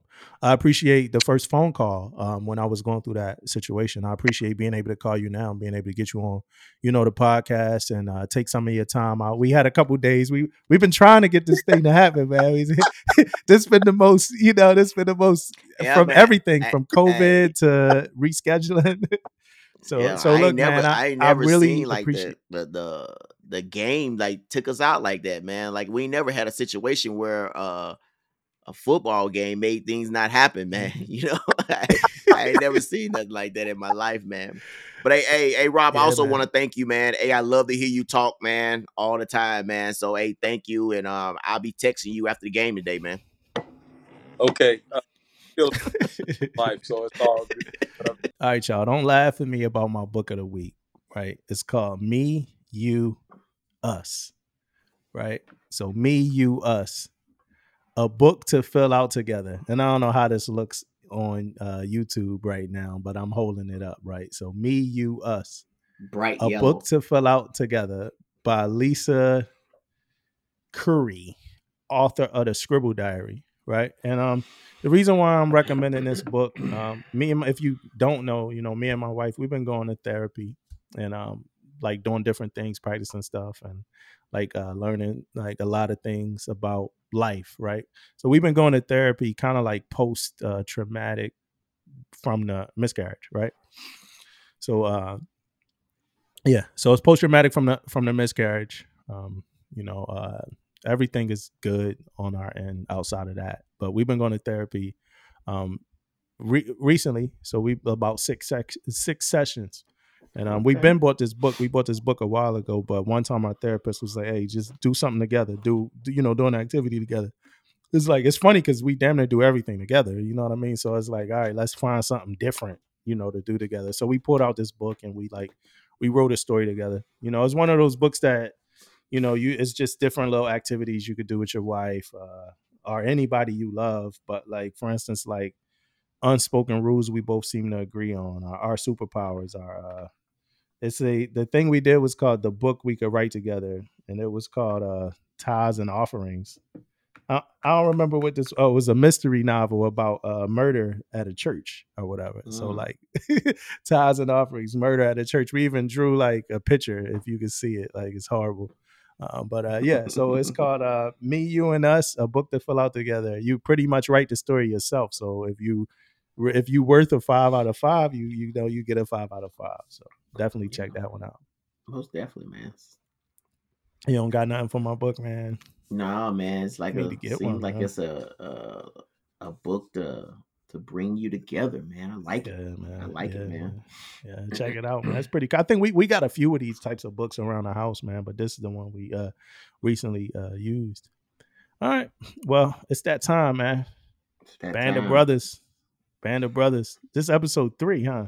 Episode three, man. Band of Karen Brothers, man. Carentan. Carrington. Yep. They had no good old Normandy on this one, man. Good Yeah. old Normandy. Yeah, Carentan, man. And um Yeah, man. I I know you going you you be going in depth on these books, man. So I try to get my little little bit in, you know. no, no, we just we could just go together on this one, man. I got some Okay. stuff. I'm sure you got some stuff. So Yeah. To uh for me, man, this one was uh mostly about uh individual in this one uh in this episode. They always this one guy was like the main focus on this on this. Now a lot of stuff happened. There was uh, most of the book most of this episode was about war. I mean, they was most definitely a lot of fighting um in this episode, uh but they singled out um one of the characters. His, his name was uh, Blithe? Blight. Was Yeah. Blight. Uh, Blithe, singled yeah. him out, man, and his in and to me in this in um this episode, um it was he had some mental health um issues that was going on, and it started the way it started um was deep. It was him just standing there, like pretty much staring at the sky, you know, as they walk up. That's how the book, that's how the whole episode started. You know, you know from that from there from that point on, man, that he wasn't like all in. You know what I mean? Like he had some he had some stuff going on, man. And um, so the whole episode was about his his um his mental uh challenges that he had uh during the episode. And I, I think at the end of the episode he did pass away. He did end up uh uh dying in this episode. Oh, you And, uh, stayed for the you stayed for the credits this time? You stayed for the no, words? I still ain't stay for the credits though. I always stay for the so how you know he died? because it's the way it they it's something happened at the end I know, where I'ma they was about given huh I'm gonna talk about it. I know you said at the cleaners, right? With the clothes. yeah that's how I know dude face? yeah yeah that's how I know it yeah So at uh, the but words, it was one more thing one more thing I want to would add though man that was crazy here though um so in his mental health state this guy tried to help him out and talk to him about like what do you need to do to get past you know his mental issues Yeah. and the guy stated you know soon as you accept that you're gonna you're gonna die you will be a better soldier yeah, you know it's crazy. that's man. that was that was crazy right there man like that's Yeah. that's being that's mental toughness right there man you know sometimes i know we talked about it before mental toughness that's right that's the mental tough you know don't worry about it player you gonna die anyway so might well just go hard right that's what he said That's crazy. Sick. yeah Sick, it's man. crazy Blithe. Yeah. Uh, what I like about the show is that um it's it it plays out like an anthology series where it's a new story every episode. It's a Yeah. complete story every episode, but we still following the same group of soldiers. Um, Easy Company and the story, the overall story is still progressing, but it's a deep, it's like a, a sub story, man, and and, and it's really good. Like the sub story is always like really, you know, engaging. Uh, this one, like you said, it was about fear, man. It was about fear. Um, with Blithe, and he, even in the intro when they opened up, uh, they started, you know, they talked about fear. yeah Um, and, and it, it's good to seeing these guys, man, like tear jerking and stuff like that. But again, man, like he was like, you know, like how do we combat fear? He was like, you know, the biggest thing is just the hope that our training, you know, trained us enough that that's what we fall to. You know what I'm saying? And that's Yeah. crazy to even think like, you know, we gonna fall to the training no matter how. And I talked about it last week, but it's like, yo, no matter how dangerous, no matter how scary the situation, we have our training, you know, to back us up. And that's the and we say that like a lot of these instructions and stuff is like written in blood. You know what I mean? And that's like the the kind of rule that we follow when we say training, like yo, train how we gonna practice how we gonna perform and stuff like that. Cause you never know when you in that scenario Yeah. when you have Yep. to perform. yeah You know what I and mean? that's what you fall back to that's that's that's that's what you fall back to it's facts Yeah, man. So the episode starts two days after D Day, right? You know, so we back. uh And these guys, they got to take uh Carentan is the name of the town that they have to take from uh German uh, uh soldiers, right?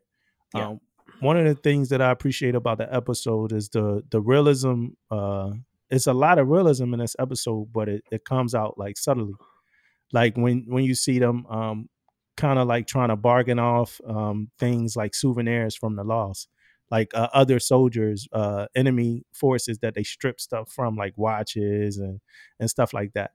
You know, and it's something that we know happened. You know, but it's something that's barely ever like kind of you know talked about because there's no reason to talk about that type of stuff in like the history books that Yeah. soldiers was stripping you know other forces for their for you know for their gear and stuff like that so um that that was one.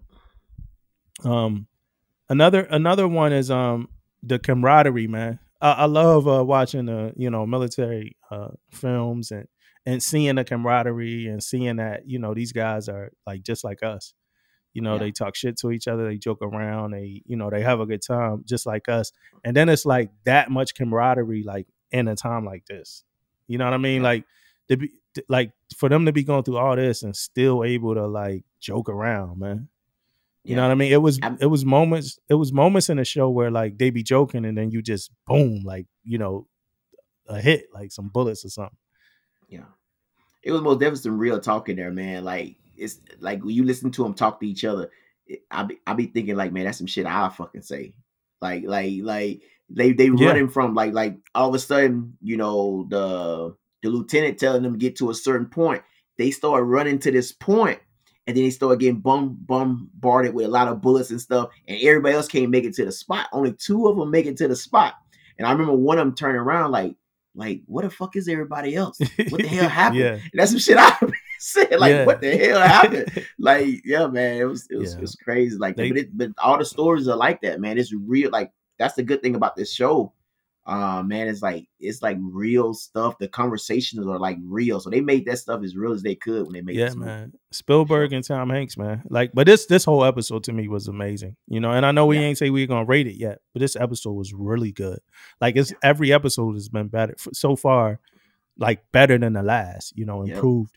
So I know it's history and we need it, right? But I, me personally, I feel weird watching us fight our allies, man. Like, like now, or like some of the slang that they use against them, the derogatory terms and stuff like that Mhm. just watching it now feels weird like you know because i've been i've been to japan you know i know it's our history Yeah. you know but i've been to japan and um you know it's good time over there good people over there so it's always weird watching it now so in, in my opinion you know watching it now uh sometime and seeing that or whatever so Yeah. they get to they they get to the then it goes from uh two days after d-day to six days after d-day right and they going up against the german forces and um hey man did you see like the amount of detail that they put into this dude getting his foot blown off man Oh, like you saw damn that did you see that like, yes. you, Dude, they put in detail, and then this this is 2001 too, though. Yeah, you know what I mean? Like it's like amazing, man. Um, yeah, yeah, it's amazing, man. like he was like you saw everything. Like I, like normally they shoot you know they'll shoot something and they shoot past it or they you saw like everything kind of like open Yeah. up. Like it was crazy you saw the foot blow away. You saw like the meat. It was crazy. It was nasty as hell but it was crazy. And then right after that winters was like doing like lieutenant winters was doing like admin work man. Like like i don't know if you remember this. Like but he was doing like he was leading you know he was leading he was leading or whatever um like watching you know the detail and you know doing all that stuff but like he had the clipboard out damn near like uh, somebody was giving him reports it did, and it's funny because i felt weird watching i'm like damn winters he ain't in a fight then he got shot yeah, remember act- it, was, it was like a ricochet or something, right? yeah, yeah, the get it- ricochet like hit. Yeah, the, ricochet. ri- yeah, the ricochet hit him. It's like, oh shit, like I'm still at war. I'm still in the middle of yeah. a war, man. Let me. I, I need to put this clip clipboard up. So because they my- cleared it. Yeah, uh-huh. I'm listening. because they kind of like cleared that, so they thought they was good to go. You know what I mean? Yeah. Was standing there. It was like a side street. It was like a side street though. Like clip he got. But um, let's talk Blithe, man. Blithe, man. Did Yeah. did, did did Blithe have a so a moment it started right? They said Blithe Blithe was like suffering from hysterical blindness, right? And Mm-hmm. um, you think he had a nervous breakdown? Well, yes, I think he had a nervous breakdown. I think he had some some mental stuff he saw, and it, it kind of took him out the fight, man. You could kind of tell, look in his eyes and stuff, like he really wasn't there, man. He really didn't want to do nothing. You see, he balled up a couple times and couldn't move. You know what I mean? Couldn't do stuff. Yeah, You know and what I mean? it- yeah, and, and it uh was the shame too, right? So if you're listening to us and you haven't watched this show, right, this soldier Blithe, he he when we, when we see him, you know, the next time we see him after we are introduced to him, the next time we see him, he's like in the hospital, in the corner after after Winters got you know shot. He's getting looked at by the doctor, and you see Blithe in the corner, and they pretty much saying he's like, "Hey, what's wrong with him?" He's like, "Nothing except for the fact that he's saying that he can't see." So he's saying like Mhm. he's pretty much blind, right? And um, so that was my thing. Like, yo, did this dude have a mental breakdown? Like, what's you know what's going on with him? And if anybody ever knew anybody that actually went through that, like out there, you know, in a fight, I would love to hear. You know, well, not even to hear, just to know that story. hmm Yeah, most definitely, man. Because yeah, I didn't understand because he kept going. You know what I mean? So I don't understand. I don't know. It, it wasn't like he was out to fight. Well, mean? Winters So- talked to him, right? Yeah. Winters talked to him, and I and I think Winters handled handled the conversation well, man. Oh Like, yeah, yeah. I think Win- Winters handled Blithe like well the whole time. You know what I Yeah. mean? So he talked to him, and then somehow he just got up and was like, "I could see again."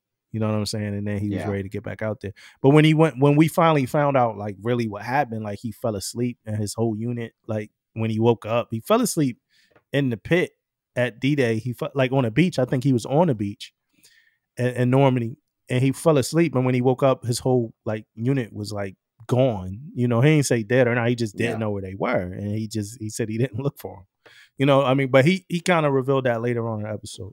So um, it's slang words, right? Uh, kraut. The word kraut was used to describe uh, Germans.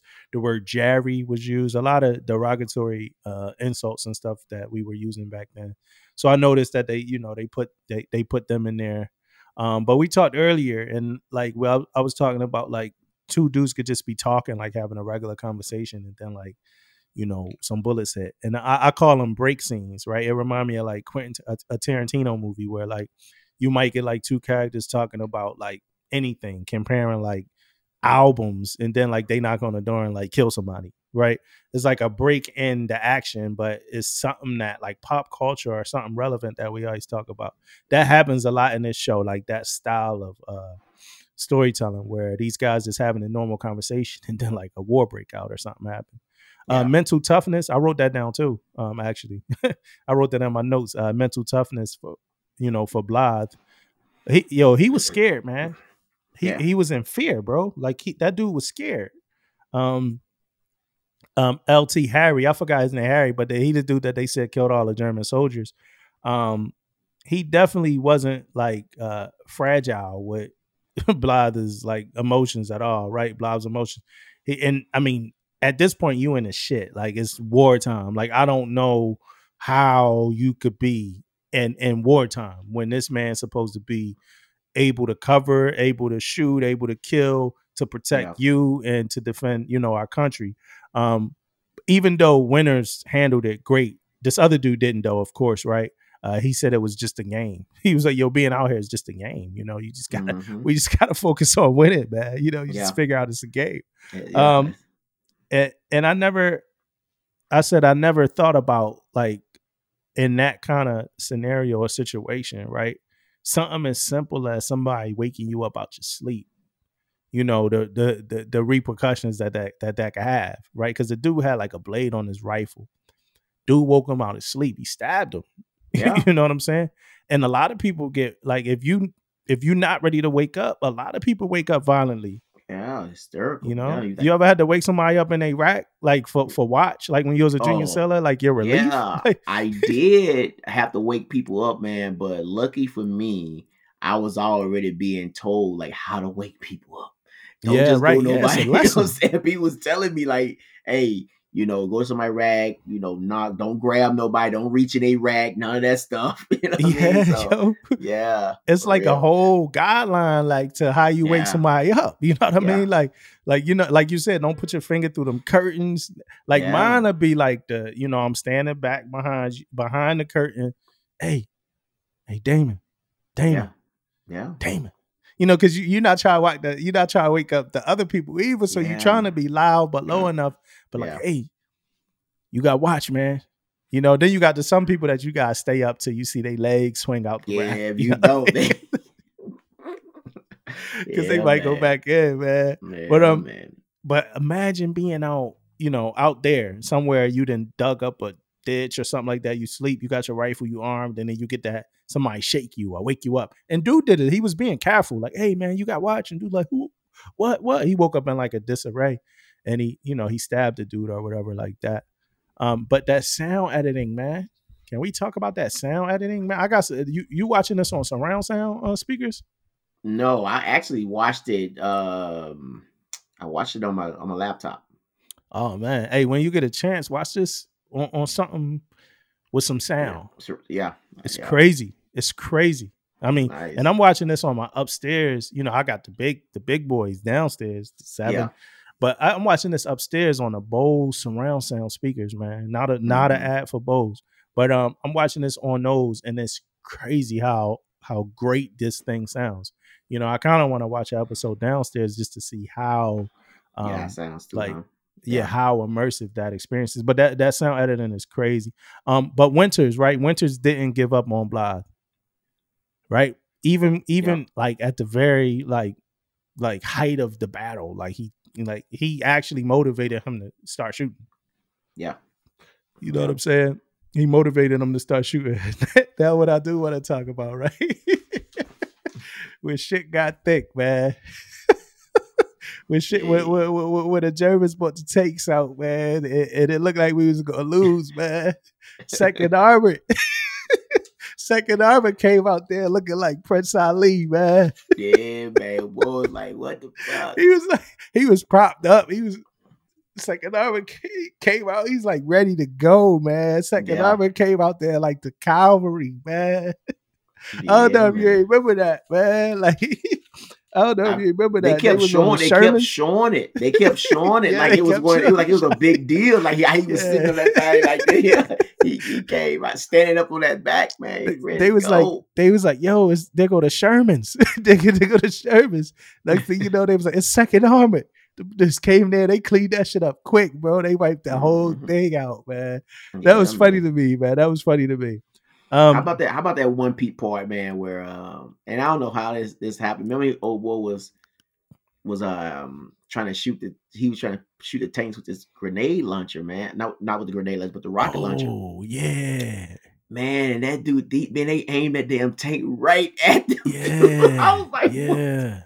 Yeah. That And they got like in front of it, like they didn't have any. Like all they had was all the only cover they had was like shooters, like other people shoot. They didn't have any cover. They in got the right opening. in front of that. in the shit. opening. I was like, oh hell no. Yeah, that shit. That was crazy, man. And then Yeah. like uh Blithe, man. So this whole episode's about Blithe and like motivating him to like uh finally, you know, step up and shoot, fight, and you know, when Blithe Yeah. finally, you know, when he finally bought into the fact that he was at war, he wasn't scared no more. He got hit by a sniper, man. Yeah. Like You in know, the he neck got- or something, right? Yeah, he got hit right in the neck by a sniper, man, when he finally bought into it, man. And his Yeah. eyes set. Man, this actor, man, he did great. Yo, his eyes told the story, man. Yeah, man. His Yeah. eyes told the story. So then they got sent back, right? They got sent back to England, right? But this was like right after Blithe got hit. So it's like they probably like after your man get hit, you know, you probably ready to go and storm that chapel or whatever that building that they was trying to go. You trying to avenge your man, you know. And I know it's war, and I know it's not personal tactic, but when your guy get hit and he land, and somebody that actually been in a fight could kind of talk to us about this. But they man just got hit, you know. Like y'all hit my guy. I'm we going in there. You know what I'm saying? That's what I would be thinking. Like we going in there, you know, because he was just looking out. You know what I mean? Um, but another thing I saw was like back then, man, they was comparing, and this it's not real, so it's fiction, so it probably didn't happen, but I could see it happening. That when Blas was on a um where he was at, at, at the hospital and the other dude was on the bed, he had just got like his third uh Third. purple heart. Yeah. he got like his third purple heart, and the dude was like, uh, you know, like, yo, that's your third one. He's like, for what this time? It was like, you know, something that wasn't, you know, he was like, well, he had to give me one for this and this and this the one for this. He's like, meanwhile, that guy got, you know, just one. You know what I mean? And he was wrapped up like a mummy, man. They had Yeah, lives man. wrapped all the way up. You know what I'm saying? So, but that's like the whole um giving people NAMs for stocking up a, a soda machine, you know, argument. That's that same.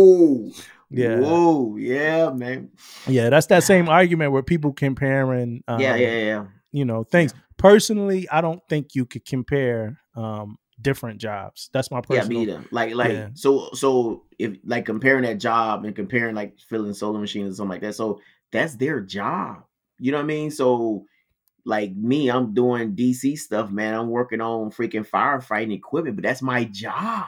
Yeah, You know what I mean? To work on that equipment. So if I'm doing over and beyond for that job, yes. If you only man, you don't even understand. Like people be trying to trying to talk about soda machines and talk about all this, the the the, the ship store and all this. They shouldn't be doing. Hey, go on deployment. You ain't got no sodas. Go on deployment. You ain't got nothing in that ship store.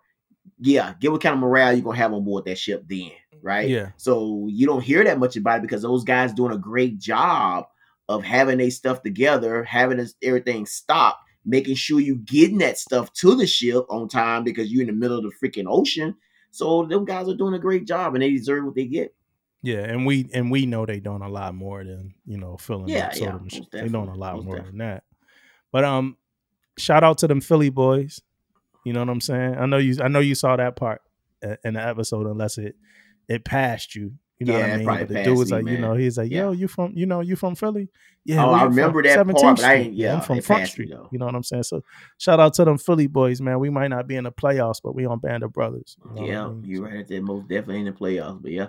Yeah, man. So uh Donnie Wahlberg, right? So so they they all getting in the lunchroom, they all happy. You know, I don't know if you, you know who Donnie Wahlberg. You know Mark Wahlberg, of course, Yeah, right? You know that's yeah, his yeah, brother, right? brother. Yeah. I know he got like- a brother. I know his brother um played in a couple movies or whatever. But I if if I saw him in a movie and, and You don't know, yeah, me, you wouldn't know. I probably yeah. won't be able to. Yeah, that's him and, in Band of Brothers. So like he gets up, you know, and he got to get a news. Um, first he say, "Hey, that training event that we had uh, going on. Now they're in England. They cool. They away from France. They cool. They you know they having fun, laughing, smiling, happiest that they could be. Right? It's Mhm. people getting help and stuff like that. Hey, he gets up there. He like, hey, you know that training event we had scheduled is canceled. Um, Mhm. and we going back to England. So uh, you know, go ahead and write your wills if you don't got your wills done. Oh no, he said we going back to France. Uh, go ahead and write your wills if you don't got your wills done because we getting up out of here, yo. And all the happiness and everything like that was done. You know what I'm saying? Quick. And and then the last thing I want to talk about is how they closed the episode, man. And and and, and that's part of like what just make me like think every time I watch this show, like it gets better and better because like they, so they closed this episode with the dude going to the cleaners to pick up like his uniform or something like that. And the lady at the cleaners, she like, oh, let me give you such and such. He said he was gonna come or Mhm. whatever. He ain't come. Dude was dead. You know, he never gonna get his clothes again. And then she rattled off like she's like, oh, I got to She's like, since you're picking them up, I got a couple more. And she Mhm. rattled off like eight names, you know, and all them dudes, his face, like the way his face was, like none of them, you know. And then the last name, of course, was Blithe. The last name, of course, was Blithe, and then the Yeah. episode closed out. Yeah. But um, so that's that how I know. That that's that's that's how you asked me how I knew. Yeah, that's how I know. Yeah, that was a hell of a way to uh, to close up. Yeah, but so after that, the words came up, and they, you know, they actually said it, Yeah, blah, you know. Yeah. But that was a hell of a way to close the episode. I'm actually at this point, it's about to be. I'm anticipating. Like at first, I thought like again, like we watching these, you know, it might be kind of. Now I'm anticipating to watch Yeah, the next yeah. episode. Like I'm ready to see, you know, you know what happens. Yeah, and, and you know what? Speaking of that last that few last few minutes of the episode, man, like when you thinking you and I know these guys who make these movies and stuff, they be you know they thinking of stuff way in advance and way ahead of time, man. But think about that. Don't they last time we seen Blithe when he was wrapped up? If that episode would have went off like that, we would have knew what happened to Blithe. yeah, You know what I'm saying? We would have knew because last thing we seen was him just wrapped up. But when they showed the part where he was in there, he didn't get his gear, his clothes or whatever. We kind of yeah, we knew then that hey, he ain't come and pick that up. He's done. So Yeah. that's a good way to end that episode, man. yeah, that was a good way. Man. Hey, well, this was it. You know, I Yeah, hope you man. enjoy. I, ho- I hope you enjoyed this episode of Permission to Speak Freely. Yeah, Remember how we used I- to end? Remember how like you'd be like, "I'm Damon," and I'm done. Yeah, so yeah, man. We we evolving, man. We adapting and evolving, man. Now we just don't know how to end. yeah. But I also want you know, let let you guys know, man. Make sure you guys sharing and liking, man. Sharing, like, you know, give us some feedback. We ain't getting a whole lot of feedback lately. I'm getting feedback, but it's coming from like, you know, people hit me up or whatever. But I, uh, on the low, on the DM, hit me up, man. Let us know what's up. Let us know if you want us to talk about something.